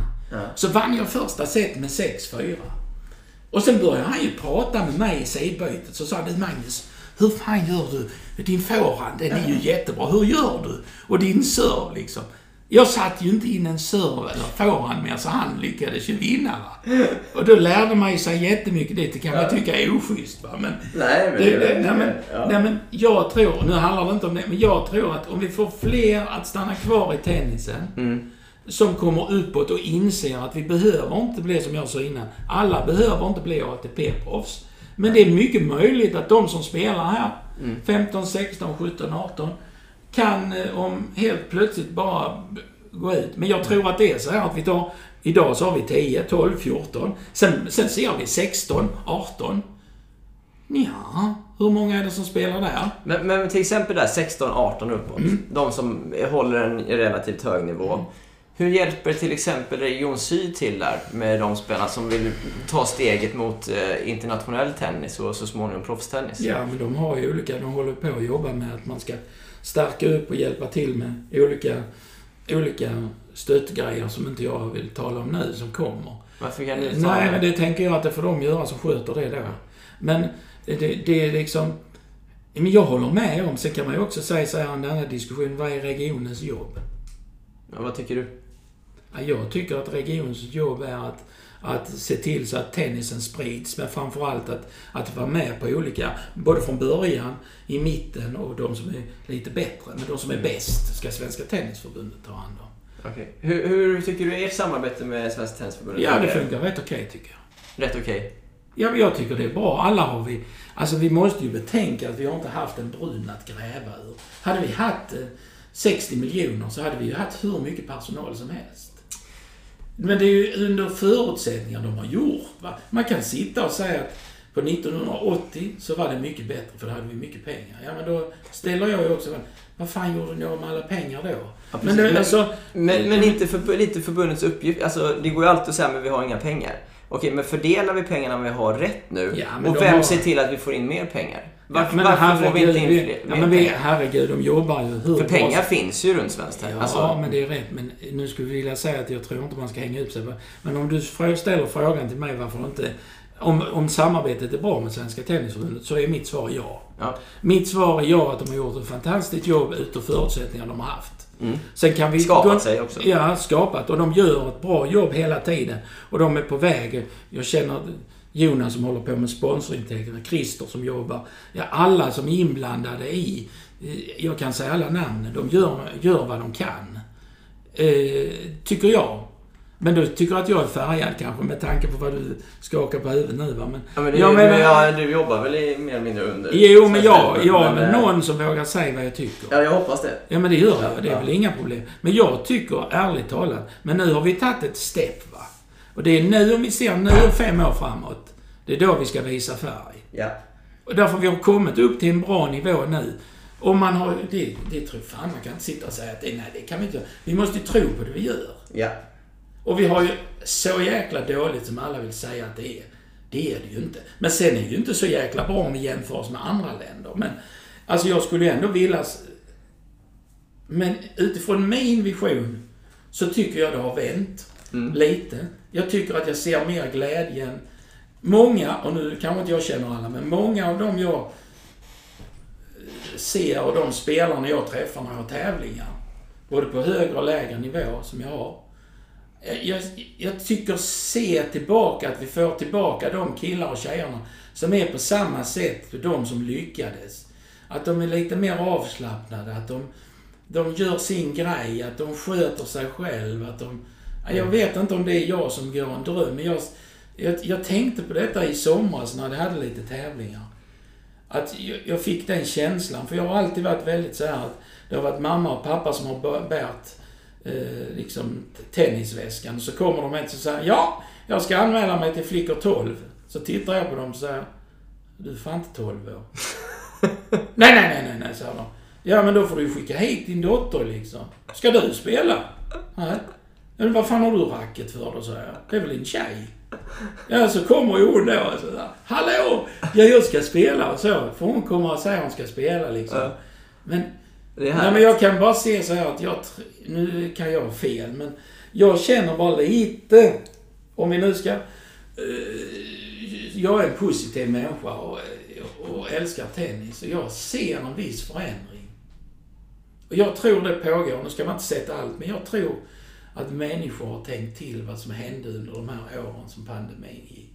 Ja. Jag tror att människor har förstått att det är inte att köra one man show, för det funkar inte liksom. Vi måste kanske tillsammans... Man ser många fler föräldrar som pratar med varandra om de har 3-4 killar som är lika duktiga. Att de snackar om att skulle vi inte kunna samåka. Vi ser ett gäng tjejer som samlas på ett ställe och spelar tennis med varandra en helg. Som har insett liksom. Och det ger ju ringar på vattnet. Va? Jag tror ju att det ger 100 gånger mer. Än att stå en timme med någon som kör. Och jag säger inte att det är fel på privat. Men jag tror att en kombination med en bra träning, upplagt träning från en klubb som tillsammans med andra aktörer som kan hjälpa till, för det behövs att stärka upp. Samtidigt som att man kan få en förnuftig sätt att samordna och att vi tillsammans... För tänk dig själv om man kommer liksom utomlands eller om man bara kommer till Danmark. Det är ju en annan att tävla i på ett annat sätt där liksom. Och kommer du då själv så är du rätt yr. Har du då en tränare med dig som är ännu mer yr, då får du inte tag i en träningsbana. Men har du koll liksom och kommer och är lite öppen och du kommer 4-5 stycken och kommer tränare med, så direkt så fixar du alltid till sig. Men får jag bara fråga så här. Ja. är det inte lite liksom så det var förr? Alltså idag är det ju ett mer individuellt samhälle. Men satsningar görs mer individuellt. Se, du pratar om Holger Rune kom fram själv. Kasper Ruud kör eget race. Så här, det är ju lite Rebecca Petersson i Sverige. Hon har visst varit med i några tid, men hon är också lite med. Men du ska inte inbilla mig att de har varit helt själv hela tiden. De har ju gjort sista steget som Rune vet jag. Ja, men det är ganska mycket privata satsningar. Jag säger inte att det är någon fel privata satsningar, för då har du missuppfattat mig. Jag säger att jag tror att det privata och det sättet att jag vill ta mig framåt, det är helt okej. Men jag tror att det kan tillföras oerhört mycket. Mm. När du är i en viss läge där du ska ta dig vidare. Mm. Om du då kör själv bara, det blir för tufft. Men om du då är några stycken, det behöver inte vara jättemånga, det kan vara 3, det kan vara 2, som är lite, de hjälper varandra, att de kan liksom komma utanför tennisbanan och kan göra något annat, koppla av, men samtidigt kan träna med varandra. Att så är det en som lyckas, så nästa vecka så är de 4, så är det några som lyckas den veckan, och så några som är lite sämre för. Behöver förbundet skapa förutsättningar för lite fler sådana team nu då, eller? Är det det du menar? Men jag tycker inte det var förbundet som behöver det, utan jag tycker att det behöver hela tennis-Sverige. Att det är olika team. Liksom, titta på SIAM, för jag kan så mycket om allt. Men det finns ju företagare, det finns ju... Alltså pengar finns ju. Ja, så jag skulle nu vilja säga att det handlar om det är att man från olika sätt, på olika ställen, på olika konstellationer, på olika nytänkande sätt kan hitta detta. Men samtidigt att man då... Jag tror ju inte att det ena försätter det andra. Jag tror att ett samarbete kan göra. Och förbundet kan gå in med vissa saker. Om man har ett team, jag tittar på Tim Klein till exempel, som då fick kritik från alla håll och kanter. Men han har gjort ett fantastiskt jobb. Va? Mm. Titta på massa exempel. Va? Och jag tror bara att istället för att vi söker konflikt så skulle jag begär inte att alla ska tycka lika. Och jag tycker vi ska ha högt i tak. Vi ska jobba. Men vi måste ha en och samma sak att vi ska lyckas. Och jag tror att ensam är inte stark. Tillsammans är vi stark. Vad tror du om regionala center? Ja, men det måste det är till. Det har ju varit från det. Alltså man, genom RF så har ju det varit en tankegång i många herrans år. Mm. Sen hur det ska vara. Jag kan väl säga så här att all hjälp man kan få, all specifik kompetens och kunskap, ju närmare den är, ju bättre är det. Mm. Så Syd skulle till exempel kunna vara ett regionalt center någonstans? Ja, det är mycket möjligt. Och man får ju tänka igenom det. Så jag bara menar som så att vi har gjort så många konstiga satsningar ibland och som bara har runnit ut i sanden. Som då till exempel? Nej, det tänker jag inte. Då är det några som har haft en bunk pengar att göra av med. Och så har man tänkt väldigt egoistiskt och man tänkt väldigt personligt och så har det varit några år. Sen är det bara, finns det inte längre. Jag menar som så att har man en idé, ta med kompetenta människor. Då syftar jag till det vi har på Bosön. Det kommer vi inte ifrån att det är Riksidrottsförbundets huvudanläggning. Mm. Där är kompetenta människor. Verkligen. Lyft telefonen, ring dit, kommunicera med dem. Gå inte till någon som är ute i skogen som har liksom kommit på någon idé som inte man har någon som helst aning om det är rätt eller fel. Men det som finns på Bosön, skulle man inte kunna skapa ett sånt expertråd och kompetens kopplat till svensk tennis också? Ja, men det tror jag. Jag tror det har ju varit, om man nu följt som jag har gjort så har ju detta varit diskuterat i många år. Men varför händer det inte? Nej, men de har ju haft ett i Malmö. De har ett i Malmö, de har ju haft på olika ställen. Och de har pratat om att just det du snackar om, det har de ju försökt bygga upp. Jag kan inte svara. Jag är inte så insatt i det. Det är mycket möjligt att det kommer igen. För det har ju diskuterats. Jag är inte så uppdaterad just där. Men jag håller med dig om. Det är det jag menar. Att det, samlar man all kompetens där, för då kan man ju ifrån det kan man ju då bygga nätverk som gör att det sprider sig ner på olika ställen. Ja. Så Kalle Persson som är skogshuggare, men vi bara tar honom i sängen, han kan vara med och köra fysen, för han vill ju köra. Och då får han lite koll på hur ska jag göra. Då kan han ju vara med lite och sen så, alltså, förstår du lite vad jag menar? Jag förstår vad vi pratar samma språk här. Ja, men lite så. Nej, men det är det det handlar om, att vi måste ta hjälp, va? Och sen inte tro att, för det är ju så inom vår organisation, och nu tycker jag inte de så, men det finns ju, har funnits väldigt många som tror att jag vet allt. Mm. Och det alltså för mig så... Finns det det fortfarande? Får ni se det fortfarande? Ja, de träffar jag varje dag. Okej. Okay. Just det. Ja, jag är med. Men de blir färre och färre. Ja, det är väldigt positivt då. Men eller så utvecklar de sig. För det handlar ju att ändra uppfattning är att utvecklas. Precis, för en av mina frågor, Magnus, vi kommer in på lite frågor som jag ställer till de flesta gästerna. Ja. Vad har du ändrat uppfattning om den senaste tiden?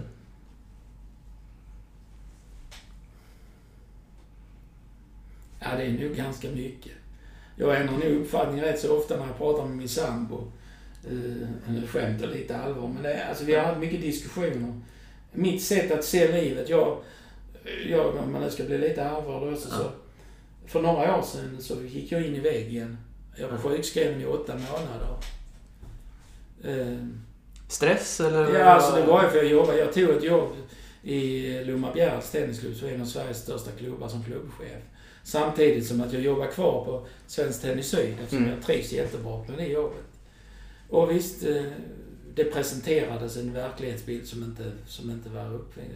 Och är man då en entusiast och vill se, så jag ångrar absolut inte det jag gjorde, men det jag ångrar, det var att jag inte insåg att jag blev med de konfrontationer som var för att man skulle förändra en klubb från 1983 till 2000-talet. Va? Att de konflikterna tog rätt hårt, och att arbetsbördan blev för hård. Mm. Och jag måste säga att jag har ju ändrat min uppfattning och bild och liksom att lyssna på andra mycket mer. För jag vill inte, det ska jag säga, att det är min värsta oro. Alltså det var ett tag så att jag inte gick utanför bostaden, för att jag vågade helt enkelt inte. Va? Ja, det var så allvarligt. Och jag fick ju en...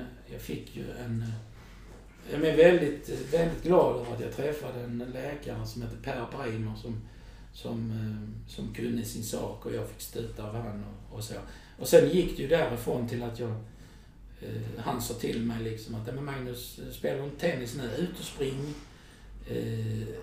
Jag älskar att åka skidor. Ja. Åk skidor, men jag är sjuk så jag är utskriven. Du har stuga i Sälen, åk dit. Ja. Du ska göra det, tycker jag var ute i skolan, och det hjälpte mig liksom. Och sen sa han till mig, nu börjar du, och det gjorde ju att jag kom tillbaka, och det som han sagt, du är starkare än någonsin idag. Ja. Men jag måste säga att jag är den killen som trodde att de här människorna som gick in i vägen, för mig var det slöa, enkliga människor som inte vill arbeta. Ja. Och jag har ju insett, men att ändra sig, jag ändrar mig inte varje dag, men där är en sak också, jag står upp för saker, det som jag också känner för, att ärlighet, att vara ärlig, att inte ha sån här, ja, alltså köra med hela handen, att ha sån här, vad kallas det nu för, att se ner på människor, att behandla människor fel, att göra det. Det reagerar jag för väldigt mycket nu, och det gjorde jag inte förr. Och så reagerar jag också för att jag är väldigt noga med hur jag gör mot andra. Mycket möjligt kan jag ha sagt en sak i en diskussion, till exempel om vi har ett möte, så jag ska bara ta ett exempel som jag aldrig hade gjort förr. Som när vi sitter och pratar, så hade du kanske pratat, så hade jag sagt, ja, men du snackar mycket men du säger ingenting. Och det kan ju ta jävligt hårt på mig. Vad menar man det? Och jag sa det faktiskt på ett möte, men när jag då hade slutat mötet så tog jag telefonen direkt och ringde och sa att jag ber om ursäkt för det. För jag menar ingenting, utan jag funderar på varför jag sa det. Och jag är lite frustrerad, för jag ville höra andra saker än vad du sa. Och jag ber 100 gånger om ursäkt. Och det gjorde ju att det var inga problem. Nej. Men jag menar... jag skulle vilja säga härskarteknik är ju något också som jag inte kan acceptera överhuvudtaget. För att jag har alltid varit en människa som har, som kanske inte har haft så gott självförtroende, men som har lärt mig att jag har alltid fått kämpa, och jag har haft jättebra, fantastisk uppväxt och allting så det är inte det, men jag är liksom alltid, det är inte så att mina framgångar på tennisbanan har kommit av sig själv, utan jag har fått jobba som fan för det. Mm. Och sen har jag älskat att göra det, men sen har jag kan bli sjötokig på människor som kör med falsk demokrati liksom, som säger att alla är med och bestämmer och sen är det bara en som kör med hela handen. Det står jag upp för, och det gör jag. Jag är beredd att ta det. Men jag är också beredd att försvara min och andras saker. Det finns vissa saker som har gjorts som jag har gått, och hade inte jag gått i och talat om för de hade varit, så hade det aldrig blivit så. Och det har inte med tennisen att göra, men jag menar det handlar om det är att jag skulle vilja säga att alla människors lika rätt har blivit väldigt starkt för mig, oavsett att jag är ingen som... Och sen har jag 4 saker som jag har hängt ut mitt... Det kanske inte tar så. Nej, men tar du det? Ja. Alltså man kan bara säga så här, för mig som... Försöker jag sammanfatta, då har jag... Alltså ledarskap för mig, det alltså ingen kan inte allt, va? Men allt kan göra något, va? Och skapar man förtroende för omgivningen, ja, då får man en stark klubbverksamhet, och då utvecklar man tillsammans, va? Det är väldigt viktigt, och framtidstro för mig personligen, det är att jag inte ska slösa bort energi på någon som jag ska försöka förklara som har bestämt för att missförstå mig. Då skiter jag i det liksom, att då får de hålla på med sitt. Utveckling för mig, det är inget som är omöjligt. Det är omöjligt, att ta bara lite längre tid. Och det här försöker du leda efter eller jobba efter? Ja, det gör jag varje dag. Leva efter, ja. Ja, leva efter. Sen gör ju som du, att vi vill ju inte solen oss sina fläckar, men jag försöker det. Ja, absolut. Och nyfikenhet, tänk fel om du vill, men tänk själv. Och sen är det så här att inspiration för mig, jag har alltid haft väldigt höga krav på mig själv och har fortfarande idag, tycker jag presterar bra varje dag. Men vissa dagar så behöver man kanske inte vara superhjälte. Vissa dagar kan man bara vara en vanlig människa. Ja, så är det. Och man mår rätt bra av det. Och sen tycker jag att varje dag jag brukar alltid, det tycker jag är konstigt, men om jag sätter mig och ska jobba med ett nytt projekt, så brukar jag faktiskt sitta mig ner och lyssna på en låt. Jag tror du skulle säga, så lyssna på en av dina poddar, tror du jag skulle säga. Ja, men det gör jag också. Men, alltså, det gör jag det också. Ja, jag lyssnar och läser väldigt mycket, men alltså, det var när vi hade en liten tränarkonferens i samband med Davis Cup, och då det finns en låt som heter Säg mig var du står, det är Sara Larsson och Carola Häggkvist som har skrivit den. Okay. Och när man lyssnar på den, så för min del så handlar det om att om man kör den, då förstår man att det är dags att börja vakna till. Om man bara lyssnar på den, jag gör det, jag försöker göra det. Och sen efter det så funderar jag på, vad ska jag göra av det här? Nu är det inte så att jag måste lyssna på den, så att man... Men, nej, jag får en härlig inblick i ditt liv där. Ja, och sen tycker jag att det är en skön grej till, och det är det här med integration, att alla har rätt till idrott. Och det finns där en som heter Sveriges skönaste domare. Han är helt underbar. Han ska ni gå in och titta på. Han finns på YouTube. Så söker man vara Sveriges skönaste domare. Okay. Han dömer i division 6. Ja. En kille som kommer, jag tror han är från Söderns och var han är. Han är så skön. Han har ju verkligen hittat sin. Okay. Alltså hans kommentarer och hans sätt att vara. Ja. Nu säger jag inte att alla ska vara det, men han har ju verkligen hittat sin. Okay. Sitt sätt, och det... Ja, det får jag gå in och kolla på. Det kan alla göra. Ja. Kan göra. Sen, ja, men vad härligt. Du pratade om framtidstro där, som du pratade om. Tycker du att framtiden för svensk tennis ser ljus ut? Ja, jag skulle vilja säga att den kan vara ljus om vi gör rätt saker om de närmaste 5 åren. Och jag har inget svar på det, men jag tror att vi är på... Alltså, jag känner ju... Och jag känner det klimatet som jag har stor tillförsikt. Mm. Sen tror jag att samhället kommer förändras ganska mycket. Det sägs ju så här att jag har en grabb som Erik, som min bonuskille, som min sambos son. Han jobbar som läser nere i Lund, som har läst färdigt dataingenjör, civilingenjör data. Och vi brukar alltid snacka lite, för han tycker att jag är dator. Jag kan ändå rätt mycket, va? Men han är ju alldeles jävlig. Så att, ja. Men han säger så här: hör Magnus, vet du det att utvecklingen kommer aldrig gå så sakta som vi gör nu? Nej. Vad fan säger du, så här till honom? Ja, men det är ju bara att konstatera att nej, du snackar ju nu. Så visar han mig några texter liksom som några så som forskare har skrivit, ja, liksom.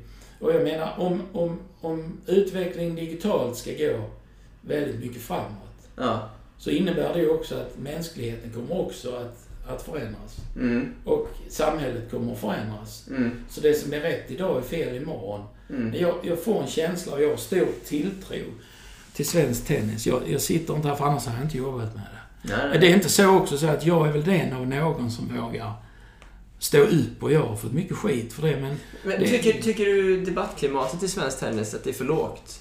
Att vi är för rädda att säga vad vi tycker? Nej, det kanske man inte. Jag tror att det blir mer och mer diskussion. Men du säger att du är en av få som verkligen... Nej, men när vi sitter på ett möte så finns det väl många som hellre talar om det i korridoren. Men det gör inte jag. Men då har vi inget... Nej, men det gör du är som människa ju.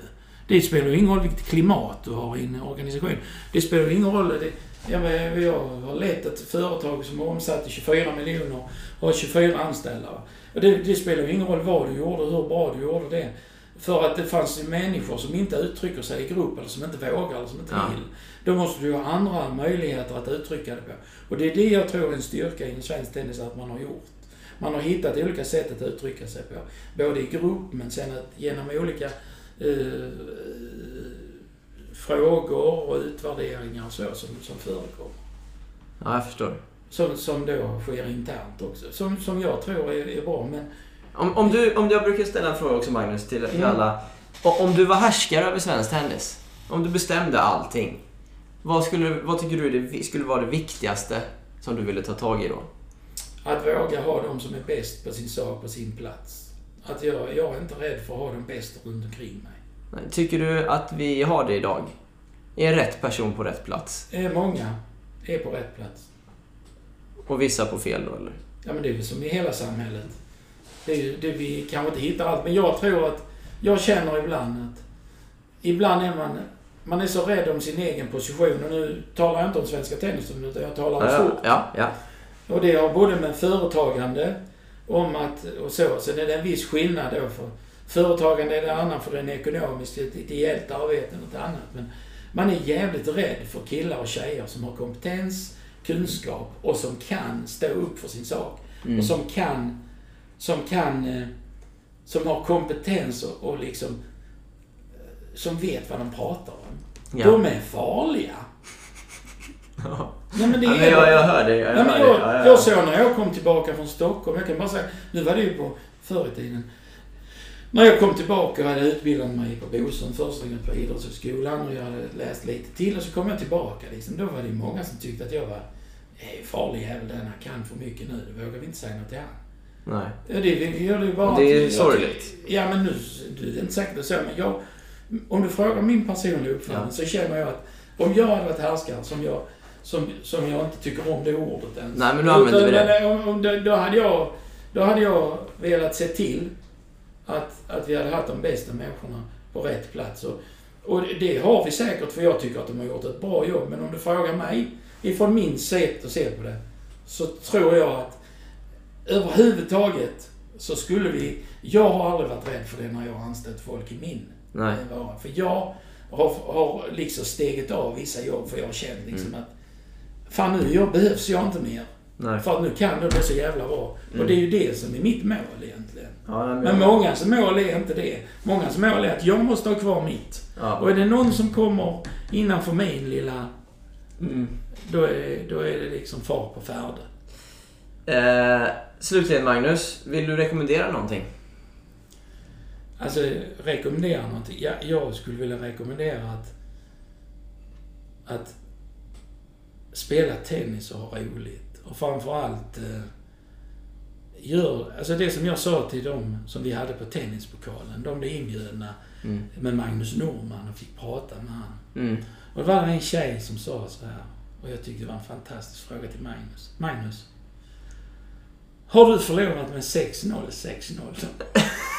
Och Magnus han skrattade lite och sa, ja det har jag, så. Och så förklarade han då liksom hur han tänkte efter. Så. Ja.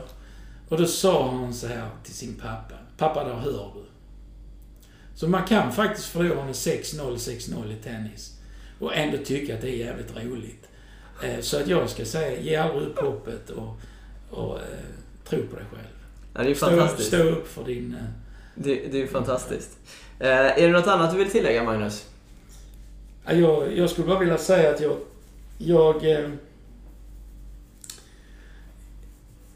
har nu mycket, men jag ska... Ja, men vi kan köra på här. Men jag skulle vilja säga att vi får inte vara rädda för att se att... Jag tror det är så här att människan idag gör val.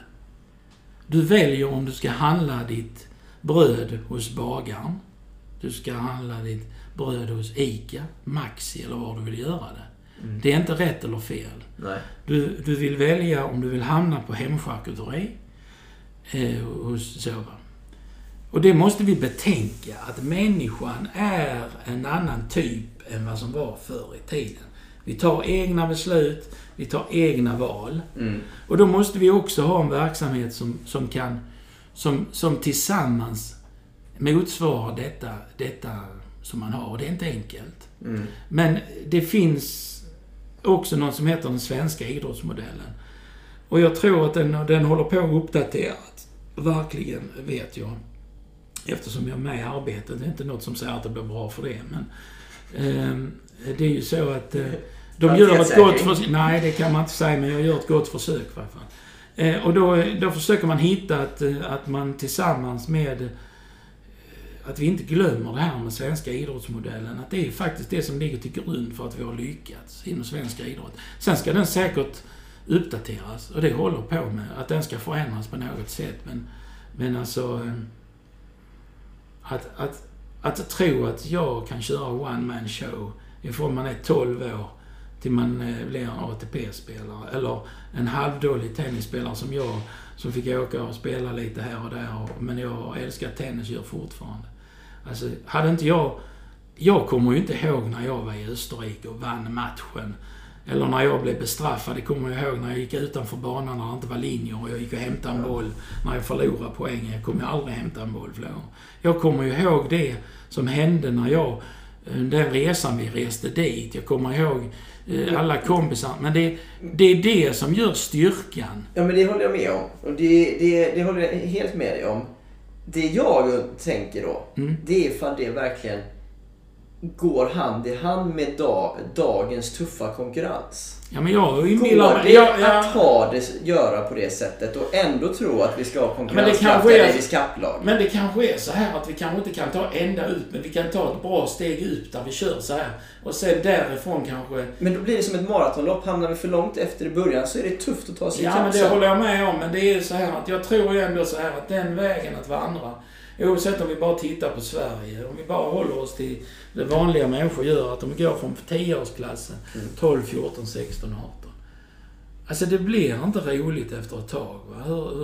Alltså spela match, åka, ha inga polare, ha inget skoj liksom, bara träna liksom. Ja, då ser du när du är 15 år, hej, goodbye. Liksom, då vill jag inte hålla på med. Men jag menar som så att om vi kommer igenom det här, och jag fattar ju att man måste träna. Det är inte det jag säger, men vi får inte glömma det andra. Du säger att vi måste träna. Ja, men du förstår vad jag menar. Men vi glömmer ju det andra, att vi måste ha roligt. Ja. Och vad roligt menar inte jag gå ut och festa. För då bryter det ju ner kroppen. Jag menar att roligt kan vara att en dag säger man, nej, när vi är på ett läger, nej, idag är vi slitna, vi skiter i detta, vi hittar på något annat. Men roligt kan jag också vara att säga att nu kör vi 4 timmar tufft här. Ja, men det är rätt, men det är ju skoj. Det blir ju skoj om du kan hitta något annat att koppla av med. Men om du kör 4 timmar. Det ser likadant ut. Alltså, men sen vinner du kanske Australian Open, det är också kul. Jo, men det är mycket möjligt att vi har ett antal spelare och de får gärna göra så. Men vi pratar ju om hur ska vi få fram fler svenska tennisspelare. Och det är det jag försöker fundera på.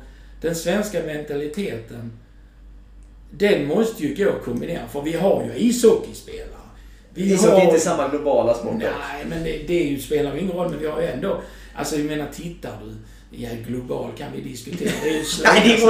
Det kan vi inte ens diskutera. Nej, för det är ingen lika global sport. Nej, men det köper jag. Men det är ju... Vi har ju jättemånga duktiga spelare. Ja, och de har ju lyckats på något sätt.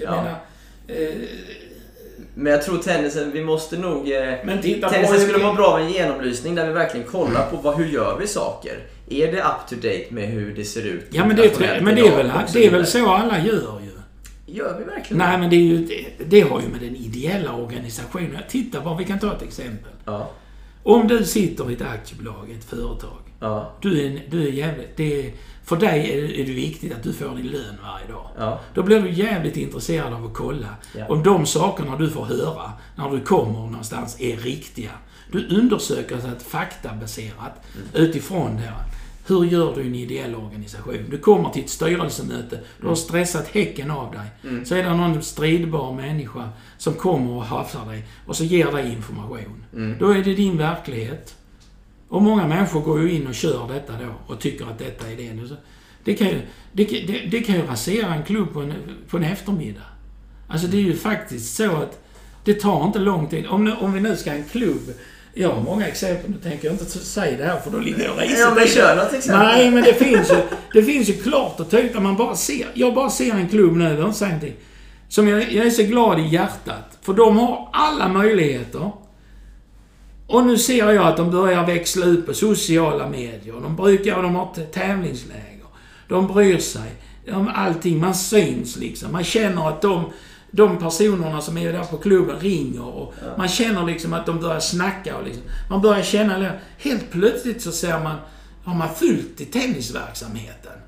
De har inte haft på länge. Men det måste ju vara någonting som gör det. Men det tar inte lång tid. Då ser man ju vad... En person och en styrelse och många, det är inte en person, men låt oss säga att det är 50-70-tal personer som engagerar sig och gör lite var. Mm. Och så den är med och hjälper till, den är med och hjälper till där och den serverar hamburgare för det kan jag och så. Och nu ska vi inte se för det ska ju hålla en längre tid, men det räcker ju med att en entusiast eller någon som har hållit i allt det här säger nej, nu orkar jag inte mer. Ja, men så dör ju allt. Ja. Är vi för många medlemmar i svensk tennis idag? Nej, det tycker jag. För det är det är fullt på banorna. Vi har banbrist.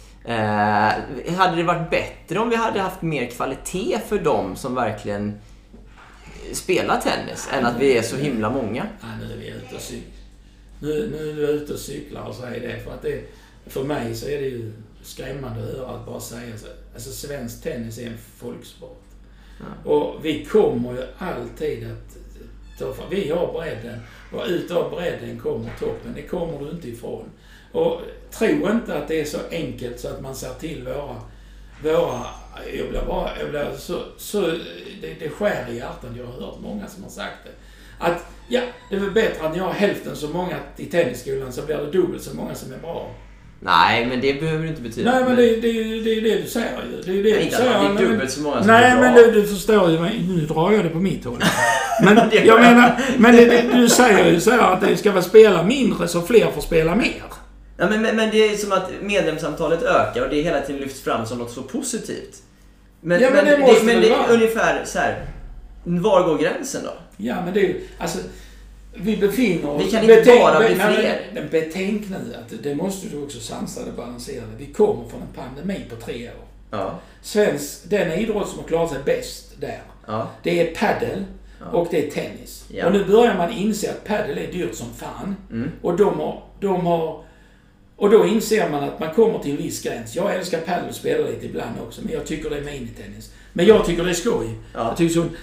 Jag älskar tennis för det ger mig utmaningar. Ja. Och jag tror att människan är så pass kompetent och duktig så att alla kommer förr och senare tänka på det. Det är därav det ser ut så. Mm. Fler vill spela tennis för att det inspirerar och stimulerar fler människor till att lyckas. Ja. Och du kan ju leva längre också, som man säger. Ja. Det är till och med fakta för det. Precis. Men, jag kan få flika in en sak där. Den faktan har jag också hört.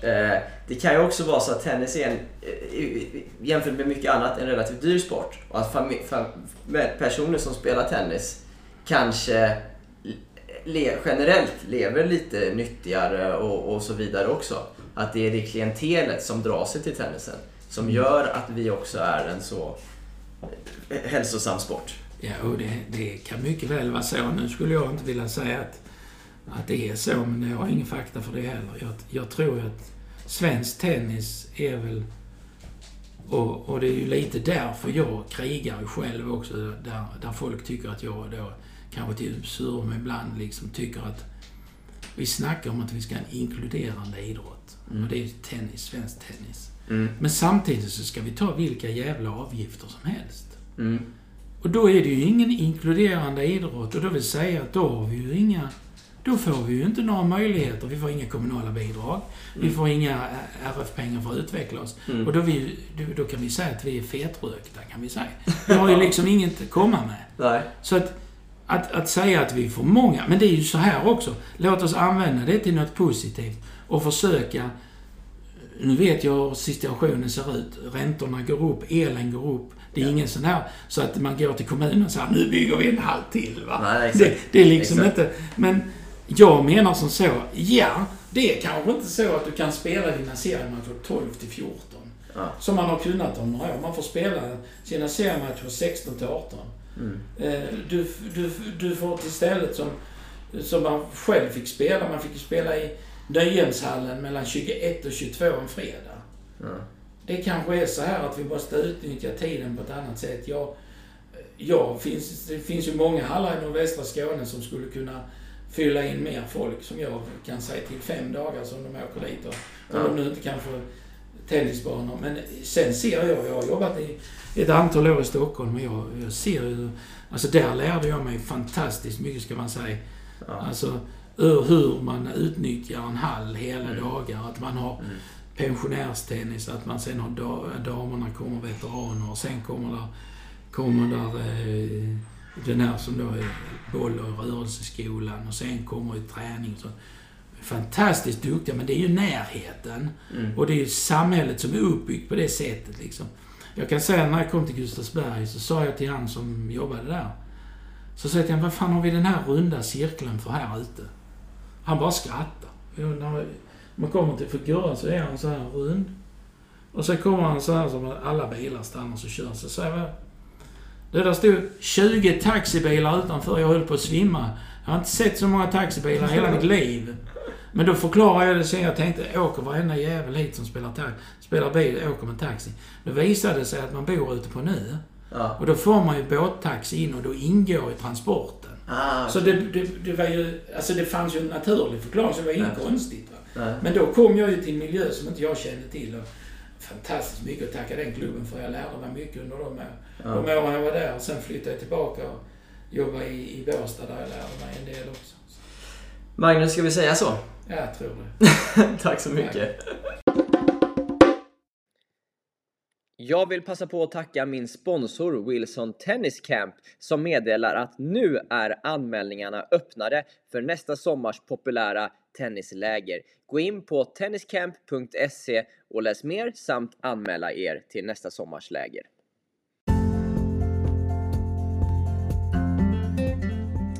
Ja, det där var onekligen ett mycket härligt samtal med Magnus Hansson, och vi hade säkerligen kunnat sitta den dubbla tiden till.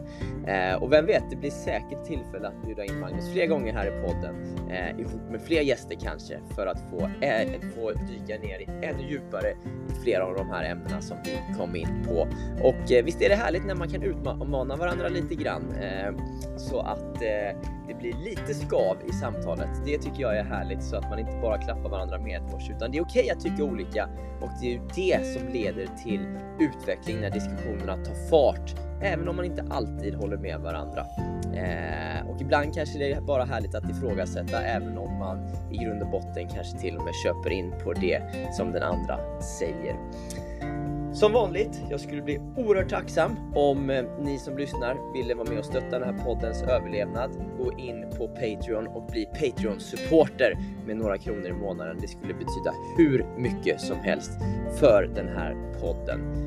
Ni hittar länken i avsnittsbeskrivningen. Tack så mycket för idag.